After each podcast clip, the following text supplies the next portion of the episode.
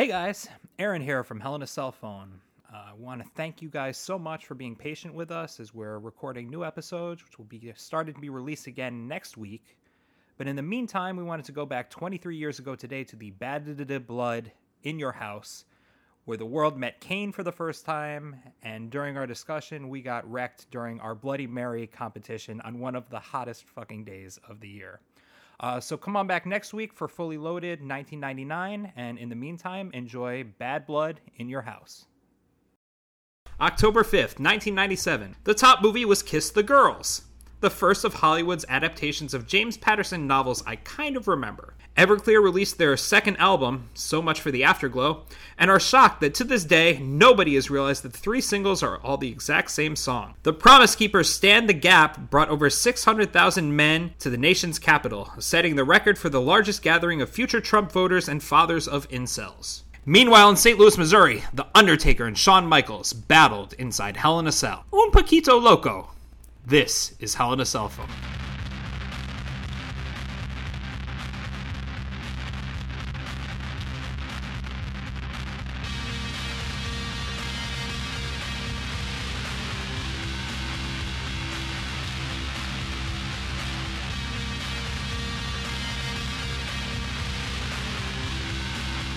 Welcome to another episode of Hell in a Cell Phone, the podcast where we attempt to make sense of the Attitude Era of WWE 20 years later. And tonight from St. Louis, Missouri, we are bringing you Bad Blood in Your House. But first, we've got a little bit of bad blood that we need to address in a segment we're calling Hell in a Celery. For years, Eric and I lived together, and while we were living together, we talked about our Bloody Mary recipes, but never, for some reason, ever, why did we never make Bloody Marys? Um, I don't know. I think we kept different hours in the morning. this is true. Um, so yeah, so we've gone all this time without ever having a Bloody Mary off. Luckily, Bobby Hankinson is a consumer of Bloody Marys. Has, has already has already consumed two Bloody Marys and is ready. I think maybe ready to weigh in his verdict. Now, Eric, do you want to talk? Where did your Bloody Mary recipe come from? Sure. Um, so my Bloody Mary recipe has been something I've been tinkering with for a while. It, it's always in flux. There's always new ingredients as I find things that add to the savoriness and the and like pickled stuff and the smokiness. Those are the all the the profiles I like to work with. Um, so it started with just like the normal Bloody Mary recipe of you know like horseradish, celery, salt, or sometimes just salt. I don't always do celery. Um, Worcestershire, Tabasco, all that stuff. I've added things that I felt were, you know, kind of uh, on the same path. So, first thing I learned was adding Peter Luger steak sauce, which is Ooh, I can't taste that. Yeah, mm-hmm. it, that's that's like my that that's been my not so secret secret ingredient for a while. But in, in later years, I've uh, since added Tajín, which is um, that that the rim that you get on a michelada. Mm-hmm. Uh, I've also a friend got me celery bitters, so I, I've put some of that in. Um, and then, yeah, oh, and then I, I, I, like switched out Tabasco for like a Chipotle Tabasco. And then for my, uh, this actually, this garnish is not always what I do. Sometimes I do like a stuffed pickle, a, a stuffed um, olive.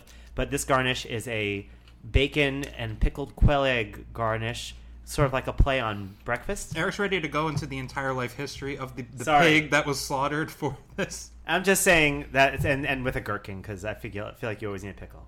Um, so that's what I did. Let's hear about yours. Uh, my bloody re- my, my blah blah blah. I haven't even finished one yet, folks. My recipe comes from my stepfather, um, who eschewed vodka for gin. There, uh, tomato juice for clamato my parents like probably in around 1998 started throwing a big St. Patrick's Day party, which like the entire neighborhood, friends from out of the na- like from close by would come to. The next morning, it was my responsibility to show up at the neighbors' houses with these Bloody Marys delivered. Oh, that's cool. So wait, you were like so he would make them and you'd bring yes. all of this stuff. That's great. Yeah. Um. So so are we gonna? Are I think. I, well, that? I think Bobby needs to weigh in before yeah. we compliment each other. Wow, this was tough, guys. Um, Aaron, I really liked the lightness of your Bloody Mary. It was very, it's very refreshing. It's a little thin for my taste. There's not a lot of body to it, and there's like a, but there's a really good strong umami taste that I think is the clamato and celery salt. I want to say uh, is like the big, so it has like a nice umami flavor, but I think it's a little one dimensional. And could probably have had like a little bit more like depth and complexity to it. If it was a wrestler, I'd say it's Ken Shamrock. It'll hit, it'll hit you strong, but a little one dimensional. I'll take it. Screams, screams, and, and takes out all the refs. I'd like to see something. I think because there was no garnish, just a simple, elegant lime wedge. But I do think a sort of like a vinegary, pickly flavor would uh, do this some justice. Maybe even a little bit more heavy on Tabasco, like a vinegary Tabasco would have been would be nice. Uh, Eric, points for presentation. Thank you. This was this was it, it arrived. It made a statement when it arrived. Uh, I definitely picked up on the Peter Luger sauce, which is a little sweet, but the t- I think the Tajín really saves it from being too sweet. So I was like, oh, I actually don't like how sweet this is, but with if you get the just the right amount of Tajín in the sip, it has like some citrusy and saltiness and spice to it. It was good.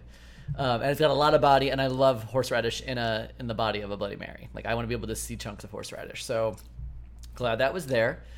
Um, and I liked the uh, I liked the garnish. I thought it was a uh, it, was, it was fun to have the little quail egg, little cornichon. You you wound the bacon through very very elegantly. Um, what's interesting is if I was like in a vacuum, and Wait, I'm like, wait. "Ooh." What wrestler is it? oh, if it was wrestler, it'd be the Undertaker. Whoa! Because he's it's strong, it's a heavy hitter, but he's also doing a lot. He's got a teardrop tattoo, he's got a bat cape, he's coming from the ceiling. It's like, you really know all of it? It's a it's a lot. it's a lot. And it could very it could in the wrong I feel like in the wrong hands, this could very easily go awry. There's a lot of moving pieces, and if any one of them was out of concert, it would really ruin the whole thing. So you're playing with fire. But I do think so I would say it's like the Undertaker. When it works, it's really good. Uh, so if I had to evaluate which am I doing this now? Go for it. Great. Which is the better Bloody Mary in a vacuum? I would go with Eric. However, when I'm ready to order my third Bloody Mary, I think I'd like another one of Aaron's. Yes. So, do we want to get into our Yes, evaluation? so, yes, yes. Uh, we've made what we did was we made two each, uh, one for our judge, and then because so Bobby has done double duty and taken down both of them very quickly. Thank you. Um, Aaron and I made one for each other, so I haven't had my own yet, and and um, and Aaron's had mine, uh, or hasn't had his own. So let's talk about each other's. Okay. Um, I think Bobby hit the nail on the head with everything that he said. I, I think that yours is a marriage of many complex tastes that work beautifully together. My one thing, I'd like some ice in there. I think that it, it's a little warm Yeah. at this point, and I think especially the Hell in a Cell Phone Studios, it is right in the middle of the July heat wave. So I would like a little bit more refreshing if I'm going in after uh, a long night the night before. Yeah, I could have added ice. That was that. I think it was something where I was like trying to save um, glass space. So I was, and I had a lot of stuff, as you said. So it was getting to the top, and I was getting worried that. Uh, but I should have just put ice in it. You made a good call with yours. I agree. I think Bobby did a very good evaluation of it. Uh, I really liked yours, and I like I like uh, the clamato. Although I would say that's a Caesar. Um, Clamato Clamato. Right. Uh, I like this. I like the clown. I like uh, when I saw that you had gin. I was I got I was got a little worried. I was like, wait, you make yours with gin, but I think those flavors complement each other extremely well. Um, I think it's light, but but kind of for what it's trying to do, it's meant to be light. And like you know, I made mine the way that you would get at a brunch, where it's like a like a meal. Yeah. Like you get a meal, like you get a heavy, you know, Bloody Mary, and it and it, it will take you down. But this is a nice, good like this is a drink I would get multiple of because I like I don't think I'd get I don't think I typically get more than one Bloody Mary. Yeah, I, I don't think I could drink more than one of yours, Yeah, Eric, agreed. but Probably I not, would have yeah. enjoyed every sip of it. Yeah. I think what I would want my next Bloody Mary to be is I want Aaron's Bloody Mary with the Tajín rim and the Cornichon garnish. Yeah. And I think those things together would elevate. So it's a little bit of Eric's, a little bit of Aaron's. Wow, it turns harmony. out when we work together, we just make things better. this was the most cordial face-off Yeah. ever. Well, except uh, it wouldn't have been nice if uh, Shawn Michaels and the Undertaker could have just like shake shook hands and taken care of their well, differences that that, was way. quite a hell in itself. I, if only Earl Hebner was like, "What if we took Undertaker your boots and Shawn Michaels your hair and like created the perfect wrestler?" Who is that? Who's the perfect wrestler? Yeah, no. Who is the, who is the combination of Undertaker boots and Shawn Michaels hair? um, Drew McIntyre. That's not a bad one. Yeah. Um. Blonder hair. I Is can- it is it Bob Holly at this point? But I could even see like a, an argument being made that Aleister Black is a little bit of both. Maybe Mm. not literally Shawn Michaels' hair, but a little Shawn Michaels, a little Undertaker. Put them together, Aleister Black. no man can be truly good. No man can be truly evil. Is that what he's saying there? Something like that. Sure, I don't know. Anyway. It's a song. We got a lot to get to for Both this a lot show. and a little, yeah. Well, I mean, a lot. First off, before I think we get too many Bloody Marys deep, we do need to acknowledge the fact that on the day of this pay per view, Brian Pillman passed away. Yes. Yeah, that's crazy. It comes up several times throughout the show. It's also very weird in how it's handled on the show Yeah. throughout the show. Yes. Yeah, Vince McMahon has no business announcing this during this show. and like also like announcing it and then giving like like updates throughout the show. And also like the deflecting culpability of like happens in every sport, every every Right. entertainment, All not just athletes go wrestling. this Everyone's got. CTE. What? Oh, sorry. What? Like yeah. Obviously, we've told you, Eric, that Brian Pillman was not long for this world. Did you expect it this soon? No, no. Uh, even when you told me uh, off air that you know our our upcoming pay per view there was going to be our first because I think we were talking with somebody and they were like, "Oh, have you gotten to your to like a de- any dead wrestlers yet?" And I was like, "No, not yet." And and uh, Aaron kind of was like. Yeah, it's coming up soon in the next pay per view, and I and I even then I didn't go Pillman. I just I thought it might have been Ahmed Johnson maybe. um, Still with us, I- Ahmed Johnson. I was very shocked. I was extremely shocked about it, especially. Um, I mean, not you know, not to. It's a bummer that a human dies, especially when he has a kid, and and he obviously had a problem. Um, it was uh, from a from a Mark's perspective. It was a real bummer that he like wasn't able to finish what would have been a really good program with like Goldust. yeah. Like it, it, that was there was a lot going on there. I mean, I guess we're going to talk about that stuff, but it was like you know I was kind of waiting, like, well, man, what's what's going to happen after Marlena returns back to Goldust, and like, what is that? What would that story, that blow up, look like?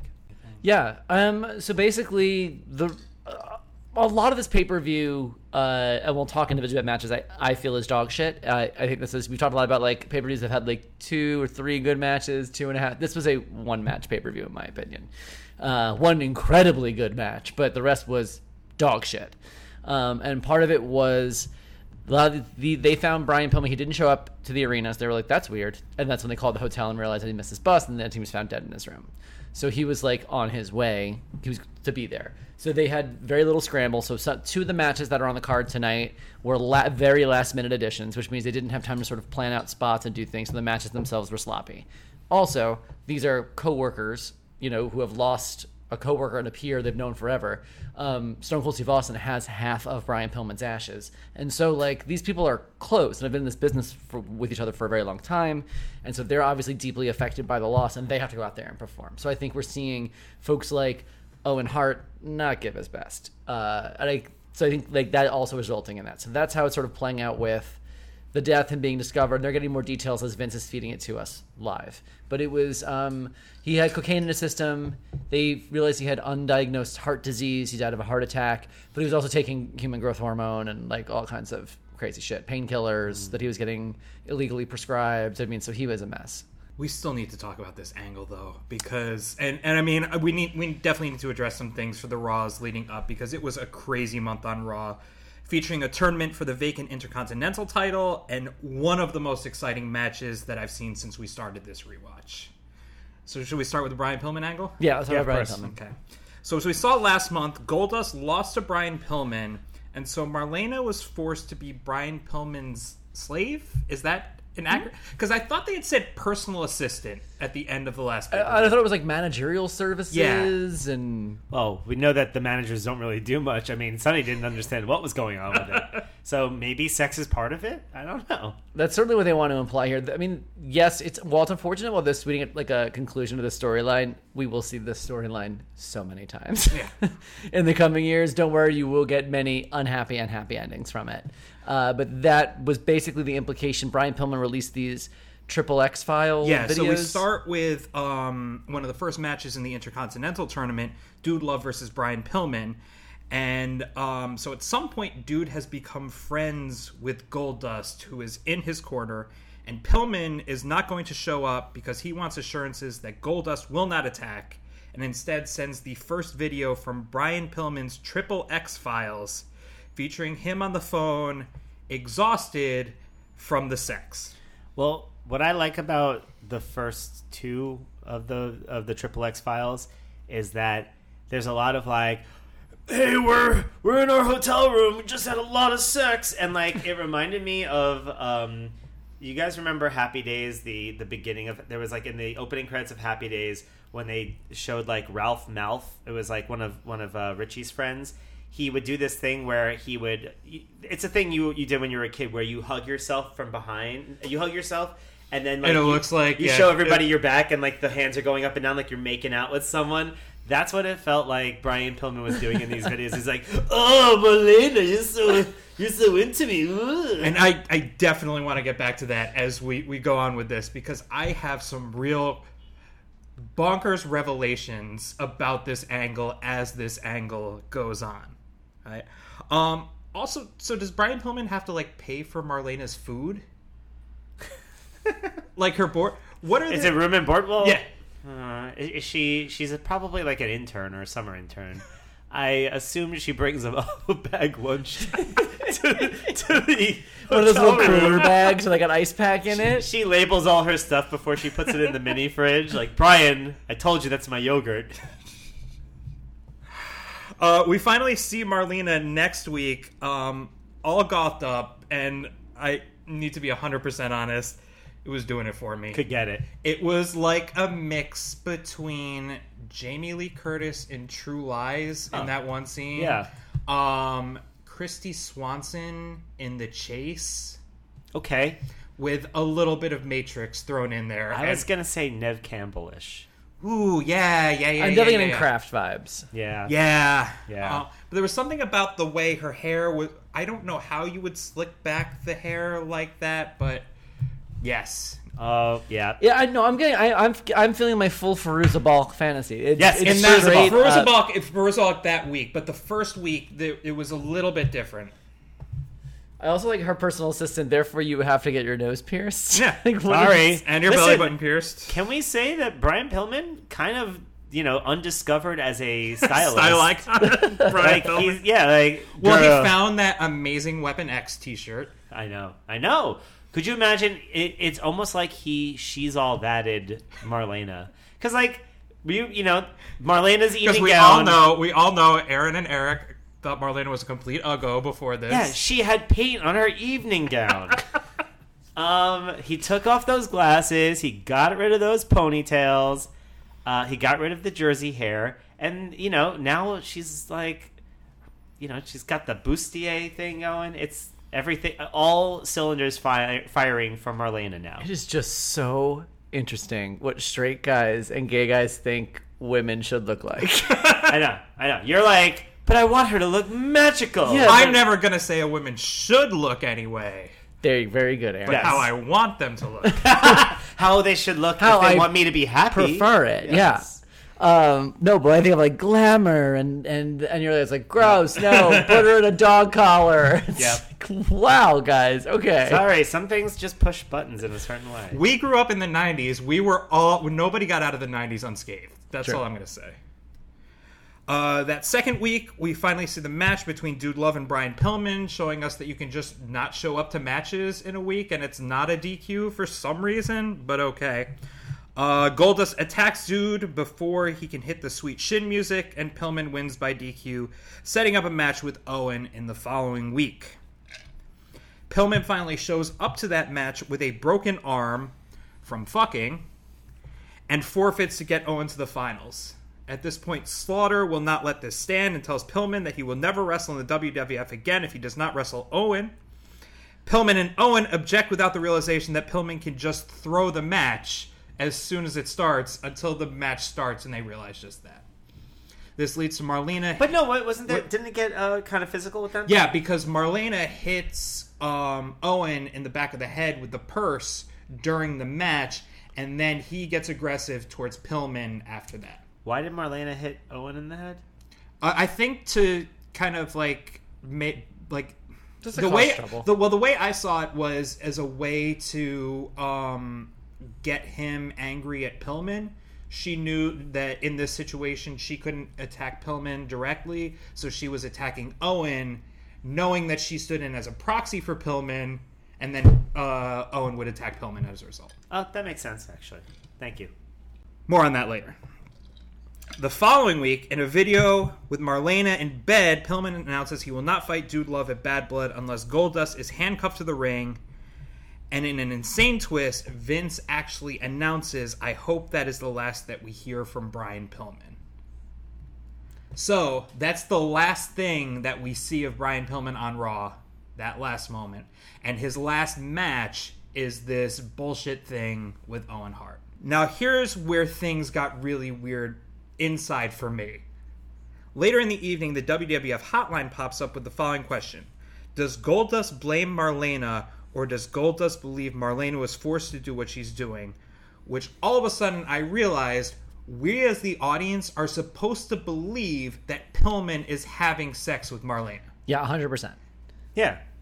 See, the, the story to me was what you were talking about before that this is all Pillman like boasting, oh, I'm Oh. having all this sex with Marlena. Believe me, that sex with Marlena is going really great. But then it'll turn out that Marlena, and since Pillman, I guess, is not a rapist, isn't forcing himself on her, is how I saw this wrapping up. Um, I think what the angle was designed to do, and I think now we get to it's not going to happen. The, the the angle was going to be revealed at the end. Marlena was going to choose to be with Pillman at the end. She was going to betray Goldust in the end and choose to be with Brian Pillman. That that was the story they were telling. Um, so I they did want us to think that they were having sex the I whole mean, time. I think of it, I, it, it, it. Given that information, the way I would think of it is, it's kind of like the, um, the James Bond and Pussy Galore like thing, where like Pussy Galore is essentially like in that movie, like she's essentially, I believe, supposed to be a lesbian, and Yes. he he kind of overcomes her her like lesbian tendencies because he's the most alpha male there is, and then she, you know, he like tames her with his cock. Oh, see, I thought you were gonna say that um, that Goldfinger was Brian Pillman in this situation, just kind of like keeping her close. Oh no no no Okay. no, I, uh no uh no I, I think like what I well, I guess what I mean is that like there's this idea of like uh, a person being pseudo unwilling and then like but you but But because he fucks so good, Yes. that eventually he yeah gets her. so I, I think like i would say in in store for story purposes i would say that probably brian pillman was essentially raping her in the way that you know they say that uh, jefferson had a, a slave mistress and you really don't call a person who you own a mistress. You call them a you know a person you're raping. So i think it's the same thing where it's like he was kind of forcing her to have sex with him and she didn't know how to like kind of say no to it I think in 2019 terms, he was absolutely raping her. In 19, in the 90s terms, he was just kind of being a jerk. But then they were going to get away from the whole debate anyway by revealing that she was actually into it and in on it the whole time. So that the In reveal the would, whole would skirt time. would skirt the whole would skirt the whole issue. Um, but they definitely were playing fast and loose, and I do think by 1997 standards, they would come down and be like, "He's just boys being boys and locker room talk." This gal, you know, when obviously by 2019 standards, and also by any standard, yes. she he was raping her is what the story was ha- that was playing out, and then but her was gonna be revealed that she was actually kind of masterminding it into it the whole time, which is actually so much makes it so much more fuck makes the whole thing so much more fucked up Yeah, yeah. and like feeds this whole big like uh, can't trust women and don't believe them when it's rape because they really want. I mean, like it. Yeah. It actually, the more they justify, it, the worse it gets. Yeah. Well, Well, good this is thing a we don't have to follow that storyline anymore. or do we? Oh. Uh, before we get to the actual show, just two quick Raw shout outs. September 22nd's Raw was one of the greatest things that I've ever watched in the history of WWE programming. It was a very good show. I watched it. It's, it's funny because I watched it, and then you uh, wrote up your your um, your rundown, and I think like reading the rundown through your eyes, I was like, man, I should watch this again because I, I enjoyed it, but like I also I watch these things at a time where like I'm kind of also just trying to get th- like get through it. I get it. Yeah, it's a lot of programming to watch, and but like having having hearing somebody like recap it, I was like, oh, you know what? I, let me go back and like rediscover it. And it was I watched it, and I really like didn't fast forward through a lot of it because there were a lot of things. I think the sign of a good match in general is when because a, a lot of a lot of the WWF matches around this time um, can be categorized as you know you can use the top buttons on the on the um, PlayStation 4 controller to like skip through the scene so you Sure. can go like beginning of the match the end of the match and Mm-hmm. like if you did that for a lot of these matches you'd be fine because all the stuff that's important happens at the end and all the stuff that's Right. important happens at the beginning you have your promo and then you have like you have your end where like it goes ape shit and the middle a lot of times is extremely boring and nothing happens but i feel like there uh, in that september 22nd one and i think also in the, the week after there were a lot of times where i like wanted to watch the full match Yeah, goddamn. Um, so Hunter Hearst Helmsley, Helmsley is set to face Dude Love in a Falls Count Anywhere match. Dude shows up on the screen and says, "Hey, cats, I'm not the kind of guy who's to do this Fall Counts Anywhere kind of jive." And then Mankind pops up and like, "I'm not also to be." And then Cactus Jack shows up, and the look on Hunter's face when he realizes that he has to face not Dude Love, not Mankind, but the Cactus Jack side of Mick Foley's persona is one of utter fear. And the way that he sells that, sold that match so beautifully. And what happens after is, I would say, in the top five of all the matches that we've seen so far. Would you agree? I didn't rewatch it. I didn't rewatch it. I just I didn't rewatch it. it was really good um I remember it happening live, and I my memory is always that we knew the three faces of Foley. We knew from those interviews that Cactus Jack was a big part of his career. And I remember when this happened, not seeing it coming at all. And then once it became because I thought he was going to introduce Mankind. And then Mankind comes, he's like, it's not me either. And we're like, oh shit, oh shit, oh shit, oh shit, oh shit, oh shit, oh shit, oh shit. And it's like mind blown. Yeah Um, there's everything like it since. And then the match ends on an insane pile driver through a table, which the fact that they did this wooden this close to Austin's injury, it insane, but it was so fucking cool. It was extremely good. Also, I mean, for somebody who, you know, isn't hasn't said really much like you know when when Cactus Jack comes out, he doesn't really say much at all, and then he immediately comes out with a trash can and a broom and rips up the the padding.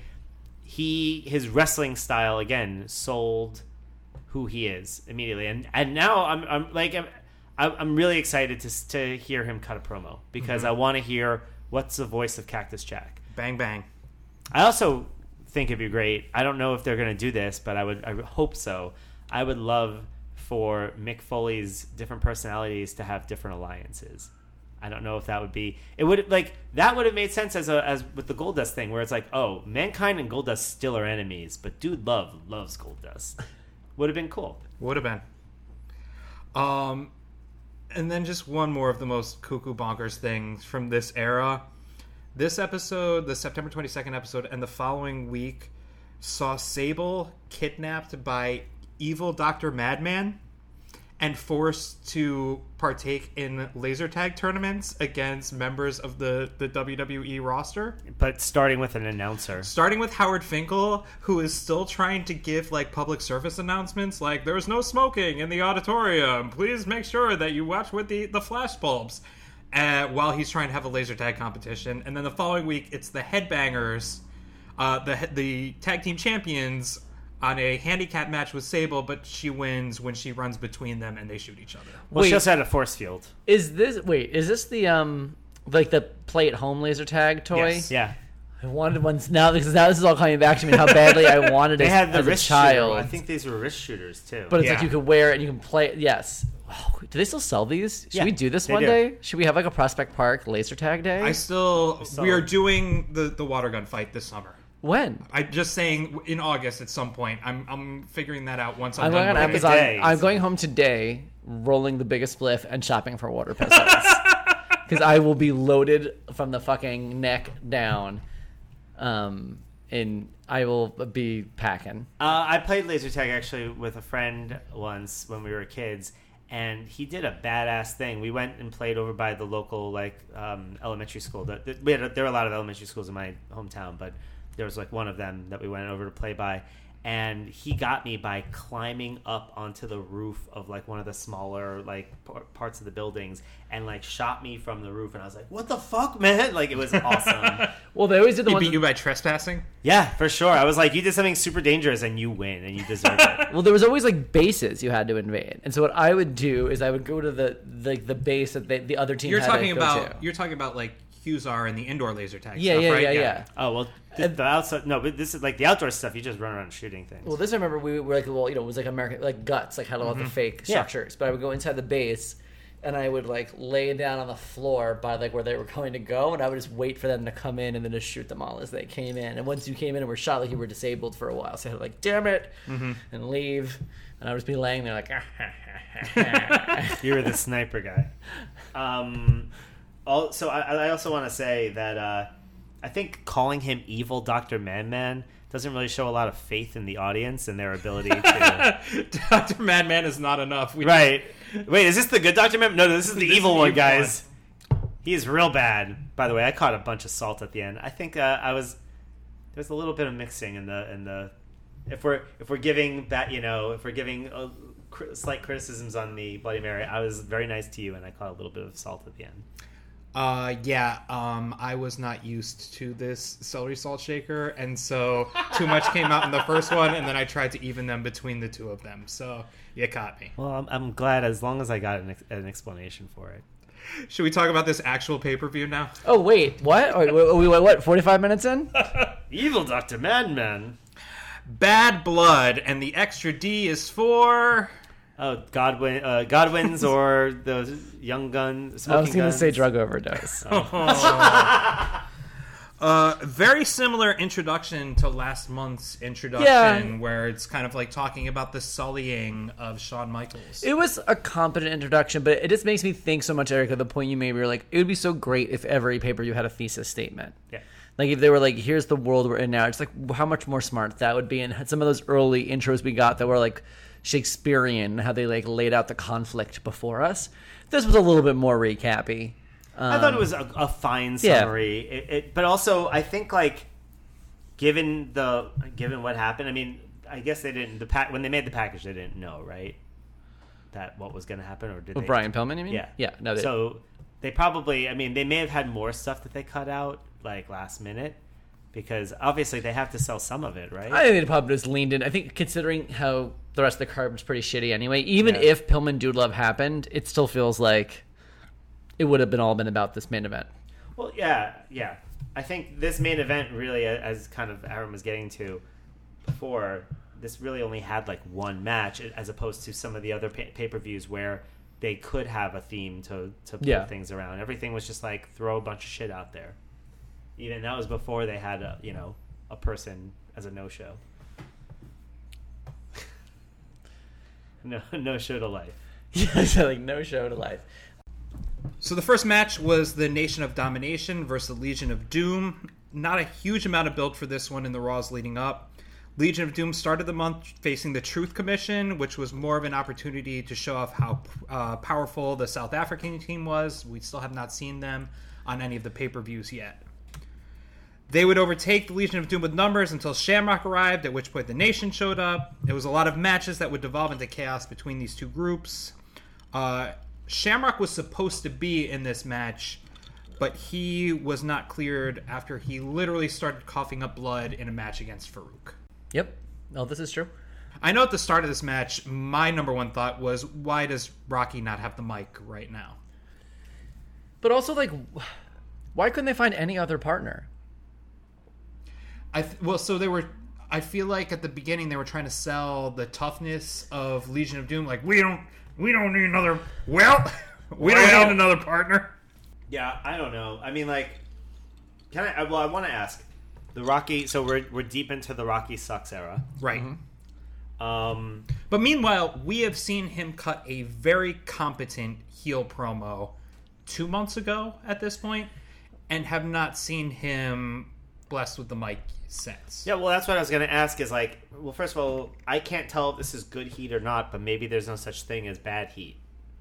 Like if a if a crowd if a crowd's chanting Rocky sucks, and they like explode when you come in, is that does that mean that you are a bad wrestler, or you know that that you're not working well? But they still yell that Kurt Angle sucks. You know what I mean? So you can't. I think at this point it's transitioning because I don't think he sucks now. I think people realize he doesn't suck. It's not indifferent. We'll say that. yeah. I guess But- that's what I'm getting at. Is like, is it is it a like is it a sign that things are going okay that people I have an think opinion so. about him? Yeah. So like we hate you, um, but they we they want. But they were chanting them. that also When he was a face, and then it was bad. and so that was that was why it was bad, and that's why they had to then pivot because he was getting the push of all pushes, and probably would have stayed a face had the crowd reacted the way that management wanted him to. But Rocky is looking very good in this match. He I is agree. selling fantastically. Yeah. Um, I also thought um, Hawk had a really good hot tag in there. Yeah. I thought LOD looked pretty good in this match. Actually, honestly, I think everyone looked pretty good in a match that I could not have cared less about. Agree. I think this iteration of the nation is so much better. So like Kama Mustafa, who we previously was known as Papa Shango, um, and D'Lo Brown, who is new to us and who will have a very long and storied career in. WWE. who I looked this up, and this pay per view, he was a few weeks shy of 25 years old. He is a baby. He looks like a baby. He's also he's he's a great seller, and so like it's just like it made everyone looked good in this match because these were five competent workers, um, and it felt good to watch them. Rocky's the greenest of the bunch. I guess D'Lo's green, but D'Lo just has something where you you like watch him get his ass kicked. Um, I had fun watching this match. It wasn't good, but it also I had it wasn't. It would get worse. It wasn't. It wasn't terrible. I didn't have a lot of notes, which you know, for me, could be bad or good. Um, but it was. I thought it was fine, and like, you know, given that this angle is so played, and I don't enjoy seeing that kind of stuff, and also, uh, I was this something that they were building towards? I forget. You, did you mention that, or was this like a?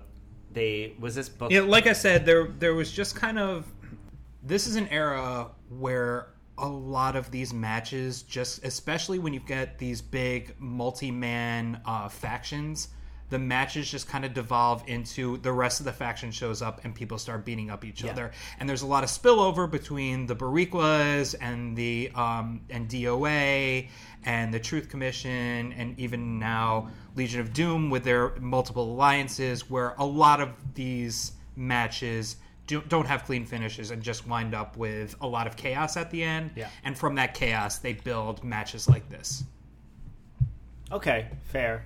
Um, I guess what's what was going on in the back of my head the entire time, probably because of McMahon, was that I wasn't sure what was on the original card and what was being put on the card too. This was on the card. this was on the okay, card, so yeah. the just the minis was. although Shamrock No, was um, supposed to be the- on there as well the, so there's also injuries a lot of people are dealing with on on this. So Shamrock is injured.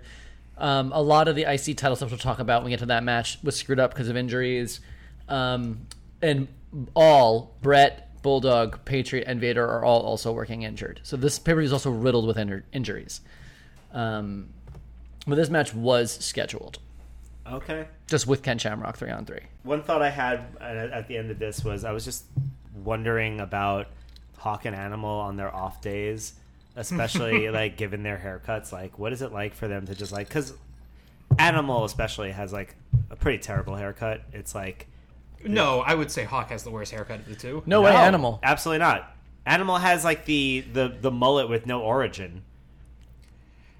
Hawk just has two mohawks. Hawk has Yeah. a re- yeah a reverse mohawk. I would say Animal has a mohawk and then the side things And as the well, mullet. and the long hair. Yeah, the that's side worse. things look worse. That's worse. Yeah, I it, it looks like a like a ten grams with haircut. okay with animals build and with animals facial hair i think that he could get away with walking down the street in street clothes a lot better than hawk could who looks like somebody's dad had a midlife crisis Disagree. Yeah, I don't know. I also feel like they walk around in that face paint. Like they go to Kohl's wearing that face paint. Well, I'll pay my check. Well, I got double coupons.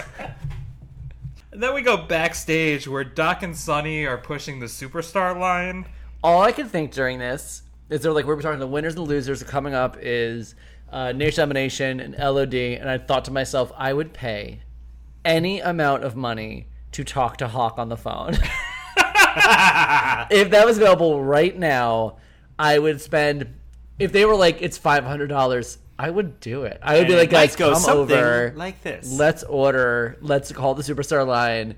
I think it's worth it to talk to Hawk and to see what kind of crazy shit he says. i mean, look, if, if if that's what you were thinking then you were not listening to the words coming out of those people's mouths because it was truly cuckoo bananas but let's go on with that for one second what do you think you would say to hawk at that moment What would I? What would I Yeah. have said to Hawk in 1997? uh-huh I would have been like, "You were robbed." I was a little Mark, and I was like, "You were doing so good. You guys should have won that match. It wasn't fair. How come the ref didn't see it? Did you tell the ref? You should have told the ref." Why didn't you talk to teacher?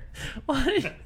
If someone's being mean, you should tell an adult. That's, so that's what I would say. Well, Well, well, at some point you gotta quit being a little pussy and man the fuck up. sometimes you're in the diapers, sometimes the diaper's in you. He would say something that make no sense. It would sound kind of folksy.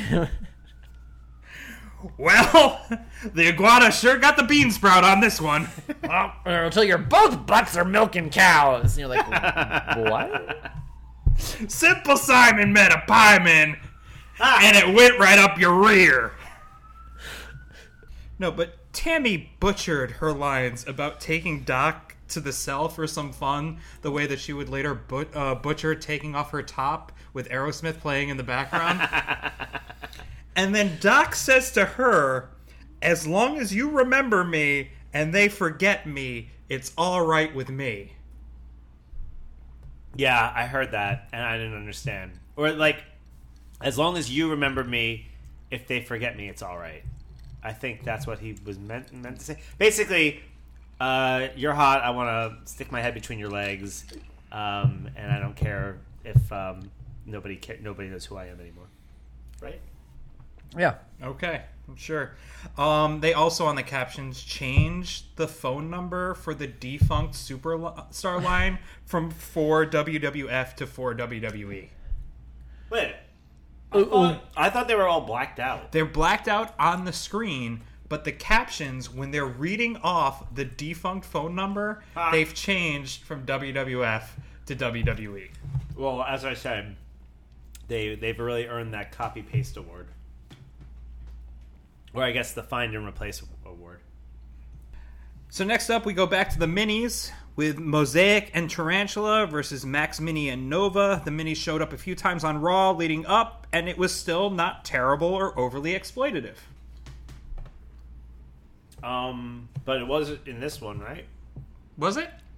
I don't know. I just found it Didn't, annoying. like, The didn't King King, is- go on a like a whole? But so keep in mind, this is one of the matches. This is one they added that was not planned. So I think that shows, and I think this match was very sloppy, like physically sloppy. A lot of botching, like a lot of messed up moves. There was a lot of weird shit, um, and they, uh, I. The key, they had nothing to sell because it really wasn't like a feud they were selling. So there was Right. nothing really to talk about even on commentary. So it was just Jerry Lawler going off nonstop. And after a while, I was almost like kind of impressed. I was like, I just love how much the king hates these little men. he just Yeah. hates them so much. He is consumed with like a burning hatred for these performers. The whole night he's like, I fucking hate these guys. I wish they would just disappear. I wish they got squished. He'd be so. He's just so mad. Instead of a, a Napoleon con- complex, he has like a Mutombo complex. Or a Jolly Green Giant comp, or a, a, a Gulliver comp. A. Gulliver. I like that. I like that. Um, lots of short jokes. I guess because he was didn't know what else to say. Yeah. Um, also, I thought it was funny because I I for sure was confused about the tag rules because at one point Oh, Max yeah. Mini was out, or like uh, maybe it was um, Everyone was. Nova was outside the ring, but it was like two on one a lot, and I was like, why why is this happening? And they were. I think they were also confused because they were like the explanation was these guys don't know the rules yet. Like this is what they do normally out in their They're doing these place. lucha no, rules. But but they they made the point that in uh, lucha culture, I guess during these matches, if someone's knocked out of the ring, then the other person's allowed to go in. But they And- also and I might have appreciate- just made that up. And but I appreciate that as far as like the commentary goes, as far as giving us somewhat. commentary. I mean, it, it goes to the purpose of commentary Yeah. in these matches, which is to give us the story. I would say I agree with that. Um, the, they were explaining why tags weren't happening. That explains why tags weren't happening. The thing that I didn't understand was why it was just blatant two on ones without tags, without anything. And I was just like, okay, guys, are, like it just started with like two guys in the ring with with like against uh, Max Mini, and then like they just did that like they didn't. And then sometimes they sort of had like I think Nova kind of climbed you know, outside the, the ring at one point, and then the, the other guy didn't climb outside. I don't know. It was a lot of that weird stuff that had nothing. That didn't really go to their explanation, and then they were like, "Yeah, um, I don't think the ref like speaks Eng- like speaks uh, Spanish to be able to talk to them about it." I don't. know. It just feels they were like, guys, we had to fill a segment. Minis, you good? And then no one talked. There was no booking agent. There was no producer. And then you're just like, I guess we're going out here and wrestle. And like they're watching, they're like, why are they tagging anyone? And then it's like, I don't know. God damn it! Just tell them it's a lucha rule. And then they just what they did. yeah, It worked enough for me. Yeah. It, it was fine. Yeah. So then to the tag team championship, we have the Headbangers versus the Godwins. Oh fuck the Godwins. A couple things. One, we have a special guest ring shouter, Sunny. Uh, I, I like to call her birthday cake flavored Sunny because she came out in that tie dyed velvet. She did come out like is it the limited to um you know in the X-Men comic books when they take the consciousness of the war room and they make it a person and it becomes like one of the X-Men named Danger, Danger Room. I don't know this know, reference, I haven't but I'm You guys were following reading comics, along. right? so Danger was, you know, the Danger Room in the X Mansion. yeah. So it turns out it's revealed in comic books that um, it's Well, because actually it's Shi'ar tech, it's, so but it's it- a yeah. sentient being. Yeah, yeah, yeah. And eventually it liberates itself and is a freestanding. It looks like a woman, a robot woman android.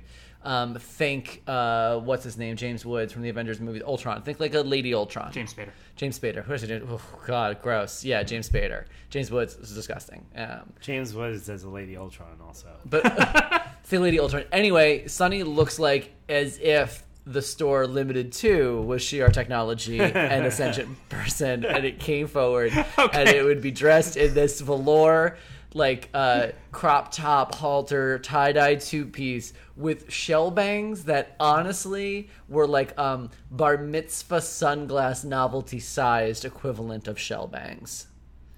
Okay, it was a long way to get there, but I'm so Yeah, glad that we he got painted there. a Thank you, picture, thank and, you, and thank you you. used all of the colors on uh, on Sunny's palette. I just said that uh, Sunny stumbled through the Groove is in the Heart video on her way to, to the ring that much day. better. That's so much. You better. know what? These are this is very much like the like the Bloody Mary type thing. Like yours was like mine with a lot of garnish, and then Aaron just like hits straight to it with. uh Sunny basically is the Fruitopia of wrestling personalities. She was wearing a green furry crop top on one of the Raws where it looked like she skinned a Muppet. yeah, I just think we're like fully in this like very weird phase of Sunny where she has no job and no real purpose for being there. And they're like, I don't know, you're just sort of some sort of like uh, DDR raver slut. Like that's just gonna be your character. And she comes out, huh? DDR? Dance Oh, Dance Dance Dance Revolution. Revolution, sorry. And she basically just like comes out here and screams into the microphone to introduce them. I'm like, take a breath, honey. Like, what are you doing? So to get to this, weeks earlier the Godwins were mad and called out the headbangers, leading to one of the famous unsanctioned matches, which ended with the introduction of the latest Godwin, Uncle Cletus, who is notably more disgusting somehow, wears a leather Confederate Civil War hat, and hits people with horseshoes. He was pri- used to be a wrestler. He known famously. Uh, his name was Dirty White Boy. yep. Um, not in WWF, uh, but then in WWF he was TL Hopper, the wrestling plumber. Oh, you brought him up TL before. short for toilet, Toilet lid. lid. So toilet hopper. So that's who he was um, previously, and Yep. now he's Uncle Cletus. All fits. Um, I my biggest complaint here, I have a lot, but my biggest one is I just wish Phineas wasn't so wet. There's something about Always. Like a man that looks like that in wet overalls, and now he's shirtless, and the whole thing is like honestly, it's making me sick. It's gross. um, the other thing about this I think is very funny is I just like love, I love the parts. I'm gonna miss. This is Vince's last pay per view on commentary. Um, and the thing I'll miss the most about Vince on commentary is all the little ways where Vince, uh, the character on screen, reveals Vince, the person off screen, all of his sexual kinks. Okay. Yep. So the fact Okay. that he repeatedly was talking about Thrasher's tongue ring in this, and we're like, Vince, tuck it behind your belt. We get it. Like it is relentless. right. The whole piercing. He's like, he's got some new adornment there to his face, his specifically his tongue, a piece of jewelry through the tongue, as if by a needle and a professional piece of jewelry. Like just would not let it go. Many studs out there, including the stud that's in Thrasher's Uh, tongue. th- that was, that's what it felt like, and you could just tell the whole time he was saying it, he was picturing what it felt like on his butt. Did you guys? Did you guys catch the the deliverance rape joke? No, I missed that one, but I'm sure it was in there. Uh, I think it was JR talked about how um, I think you know the the headbangers should be lucky they don't look like Ned Beatty or something. Oh, is that what that's a reference yeah, to? it was- it was, uh, Yikes. yeah, definitely the rape joke. Well, I did like a lot of Jerry Lawler's like, you might be a Godwin if Oh my God, King really wrote those Jeff Foxworthy jokes. man, he was just he was in it. Yeah, but uh, Vince being Vince grossed me out a lot in this match.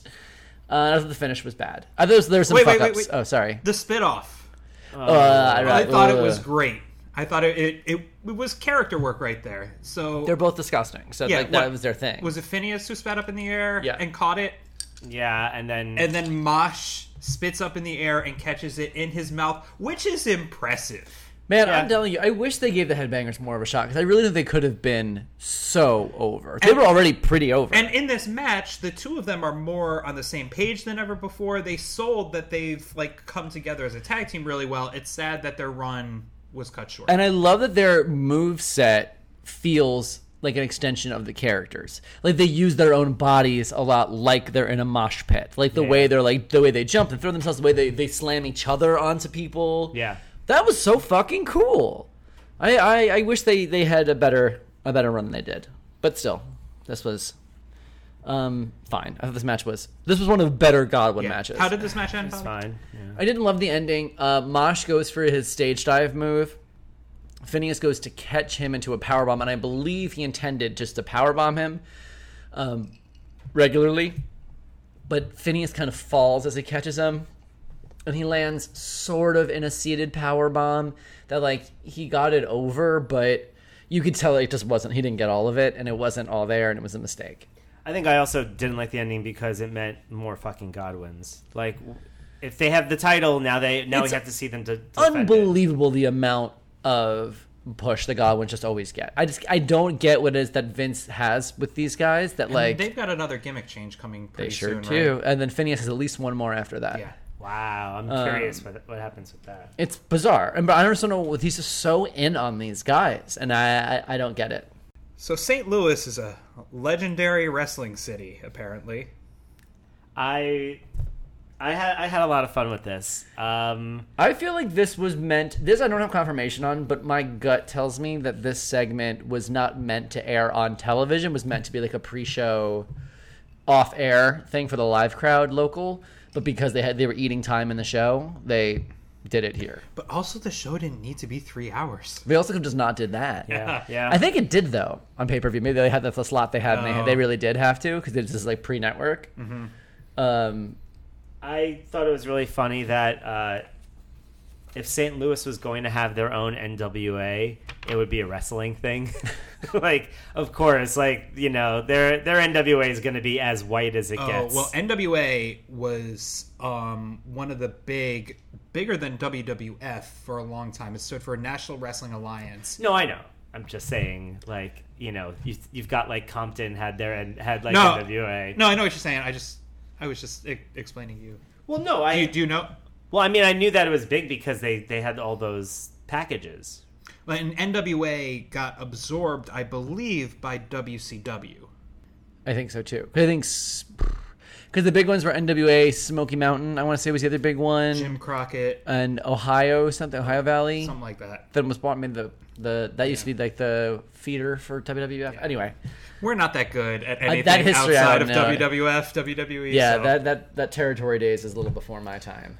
Um, I like seeing uh, the uh, Flash Funk's family, his his uh, lineage, the Funks. I do love formerly known as the Funker, and I was like, oof, was he? Um, it was also a good reminder of like how hot some of these guys were, and then how not hot they became. And I was like, Oh. well, let this be a warning. Wrestling will kill you. Yes. Um, like. Uh, did, did, did All they of them- oh, yeah, all they of them had- were so hot they when have they were Killer young. Kowalski out there? No. No. had- It But, was um, um, I think- Stasiak, no Snitsky, They had. It was funny because when they gave when they Gene when they gave the story of all Jack of them, Brisco. Kiniski. Knitsky. Gene Kiniski, who had huge dark nipples. Yeah, you sure did. Uh, I just thought it was Big funny old that hitters. like when, when they were giving the package on each guy, they basically just mentioned all the other guys, and then each package mentioned all the other guys, and then e- it was like, and then this guy beat this guy, and here's the guy that we just talked about who was beat. It's like if, if uh, somewhere in the future they were giving an award for like our friend group, and then they would just be like, and Aaron and Tim went to college together, and then Aaron lived with Eric, and then Tim dated Megan, But- and that's when they met Bobby. No, but here's how it would go. It'd be like. Aaron, who, as we all know, used to live with Eric and went to college with Tim, and then it's like Tim, who uh, who uh, went to college with Aaron and is friends with Eric, and Eric, who lived with Aaron. Like it's just the same relationships retold from different perspectives. Um, Jack Brisco. We're gonna see another Brisco on Gerald screen Brisco soon, is like we've seen him on screen. He's there. He's one of like the, the he's a very sort of anonymous official who runs out At to this separate point, he's one of the ones like uh, when one of the when the Boricuas and DOA Yes. get crazy, then he uh, runs you out. see, you always see, and they will have huge parts coming up. Gerald Brisco and Pat Patterson are the two guys you always see who are two legends, two Hall of Famers. Pat Patterson, I believe, was the first Intercontinental Champion, or maybe the longest previously for a long time. I think he was. I think he was the first Intercontinental Champion, but he's also um, one of the first openly gay wrestlers. Um, he came out much after he was out uh, after like retirement. Sure. Um, but there is actually a pretty cool. One of the uh, first WWE Network shows, if anyone is watching on the network, was called Legends House, and it was like a reality show where they put legends like surreal life, like living in a house together. Um, and Pat Patterson was one of them. And they had like a really kind of crazy scene. This was maybe in twenty, I want to say fourteen or twenty fifteen. Um, had this crazy scene where he was like talking about coming out and being like a, a gay person in wrestling and crying, and like all these people were like, I think it was like, was it like Captain Lou Albano was there, and he was like, "We got you," and it, it was actually like a beautiful thing. All the queer like media picked it up and stuff. It was kind Huh. of like a big story. But he had been out for a bit, Pat Patterson. Do you guys think Sunny fucked Muchnick in the in the back room? Absolutely, she gave him that plaque, and then she sat in his lap the whole way. Look, homie was 91. I was just impressed that he was like still breathing. Yeah, anyone in And- wrestling who lives past seventy are like, damn. And honestly, a lot of the guys who are out there are still alive today. I looked them all up. wow. That's crazy. By the way, the fact that that they couldn't get much Muchnick into the uh, ring, I think, exposes the ADA issues that the WWE has had. Before we get to the Intercontinental Tournament, uh, Vince is giving us updates on that on the Brian Pillman situation, um, and I thought it was weird anyway, but I thought it was particularly egregious the one he gives before this match, um, where he has now said drugs were it was a drug overdose. Does not look like it was foul play. Uh, this is a problem with all sports and all forms of entertainment. You don't know if it was a uh, prescribed drug or recreational. I think is the phrase he used. Yeah. But it was like there was a lot of ass covering he was trying to do there, and he seemed legitimately nervous. He's yeah. Well, I'm, he seemed sh- shaken, and I. The thing that I had to wonder through this is, does Vince McMahon have a conscience? Or did he have a conscience at this point and No. he doesn't anymore? I don't know. No, if he was nervous, it was business nervous. It wasn't human nervous. It was like, oh boy, I hope they don't come after my company for this. Hope it wasn't our fault. Hope it was one of our you- doctors that was given the first body he's buried? No, definitely not. Right. No, in fact, I think it didn't he actually? I mean, like Jimmy Snuka when he killed that person. I mean, wasn't that the one that I think was the Probably. the big? That was before this. Wasn't when Jimmy Snuka? Didn't Jimmy Snuka kill that person before this? Was he involved in the cover up of that? Vince? Yeah. Yeah. Oh. you know, allegedly. I believe. We're covering our asses here too. at Yeah, Hell in a true. This is a parody podcast. We we only say things that uh, are all jokes. So now we've got the finals of the Intercontinental Tournament, and we already discussed how Owen got to the finals. Um, Farouk lost the first match to Shamrock when, after he apparently punctured Shamrock's lungs, which was the report that was given. But then they did that WWE thing where, for some reason, Farouk is then advanced into the second round because Shamrock can't keep going. Ahmed Johnson then beat Rocky Maivia in the first round, but in the most Ahmed Johnson of ways, he cut his hand open on an errant nail in the announce table and finished out the month with a huge bandage over his hand. So that was a real thing. Yeah. Ahmed Johnson Ahmed Johnson is. can't do anything right. I can't wait for next month when they book Ahmed Johnson in a ring against nobody, with, but it's just full of rakes.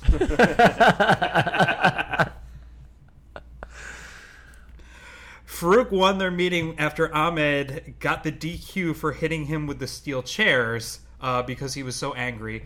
So, if you're paying attention at home, four of the six matches to get to the finals ended in a disqualification for the other person. It's a real barn burner. But we can't talk about the Intercontinental title tournament without talking about Stone Cold Steve Austin and everything that's been going on with him. Is it fair to say that Stone Cold is the WWF at this point? Very much. I mean, it's like him, Taker, Shawn, Bret. That's really the the they're the whole company. I mean, like they're everything. Um, the mid card is giving us very little, right? As we saw from the rest of this pay per view. But Stone Cold is, I mean, like it's honestly, I feel emotional talking about. It. Like he's just so fucking good, and we're seeing like the peak. And I think like even I, like in retrospect, am like, oh, they give Austin and Undertaker and Shawn Michaels like so much credit. And- But now going back and watching, it's like, wow, holy shit, they are so fucking good. And Stone Cold, you know, almost none of this is scripted. Like he's just going off the top of his head and just fully committed to every choice he makes and is being incredible. Uh, but I guess I mean, I think probably getting ahead of us. And Uh, well, yeah, and and considering, I'm sure they had an entire plan of what they were going to do with him holding the Intercontinental title. They've done a pretty fucking good job considering what happened. tournaments are great and like why they don't do them anymore drives me crazy i mean like i think that's why triple h is trying to like make proof case like proof points with like uh the cruiserweight classic and the Mae Young and the dusty rhodes classic and like this new one they're doing on nxt currently uh, with the people who've never been on tv before so th- tournaments work because the stakes are clear. Like they're compete they, they're fighting for a reason to advance so they can win an ultimate prize. Like so tournaments work well because the storytelling is built in. Uh, so in this case even though it was a botch or like an injury that kind of forces their hand into doing this uh, it was a good choice and ends up playing out really exciting even though it gets thwarted throughout with all these other new injuries.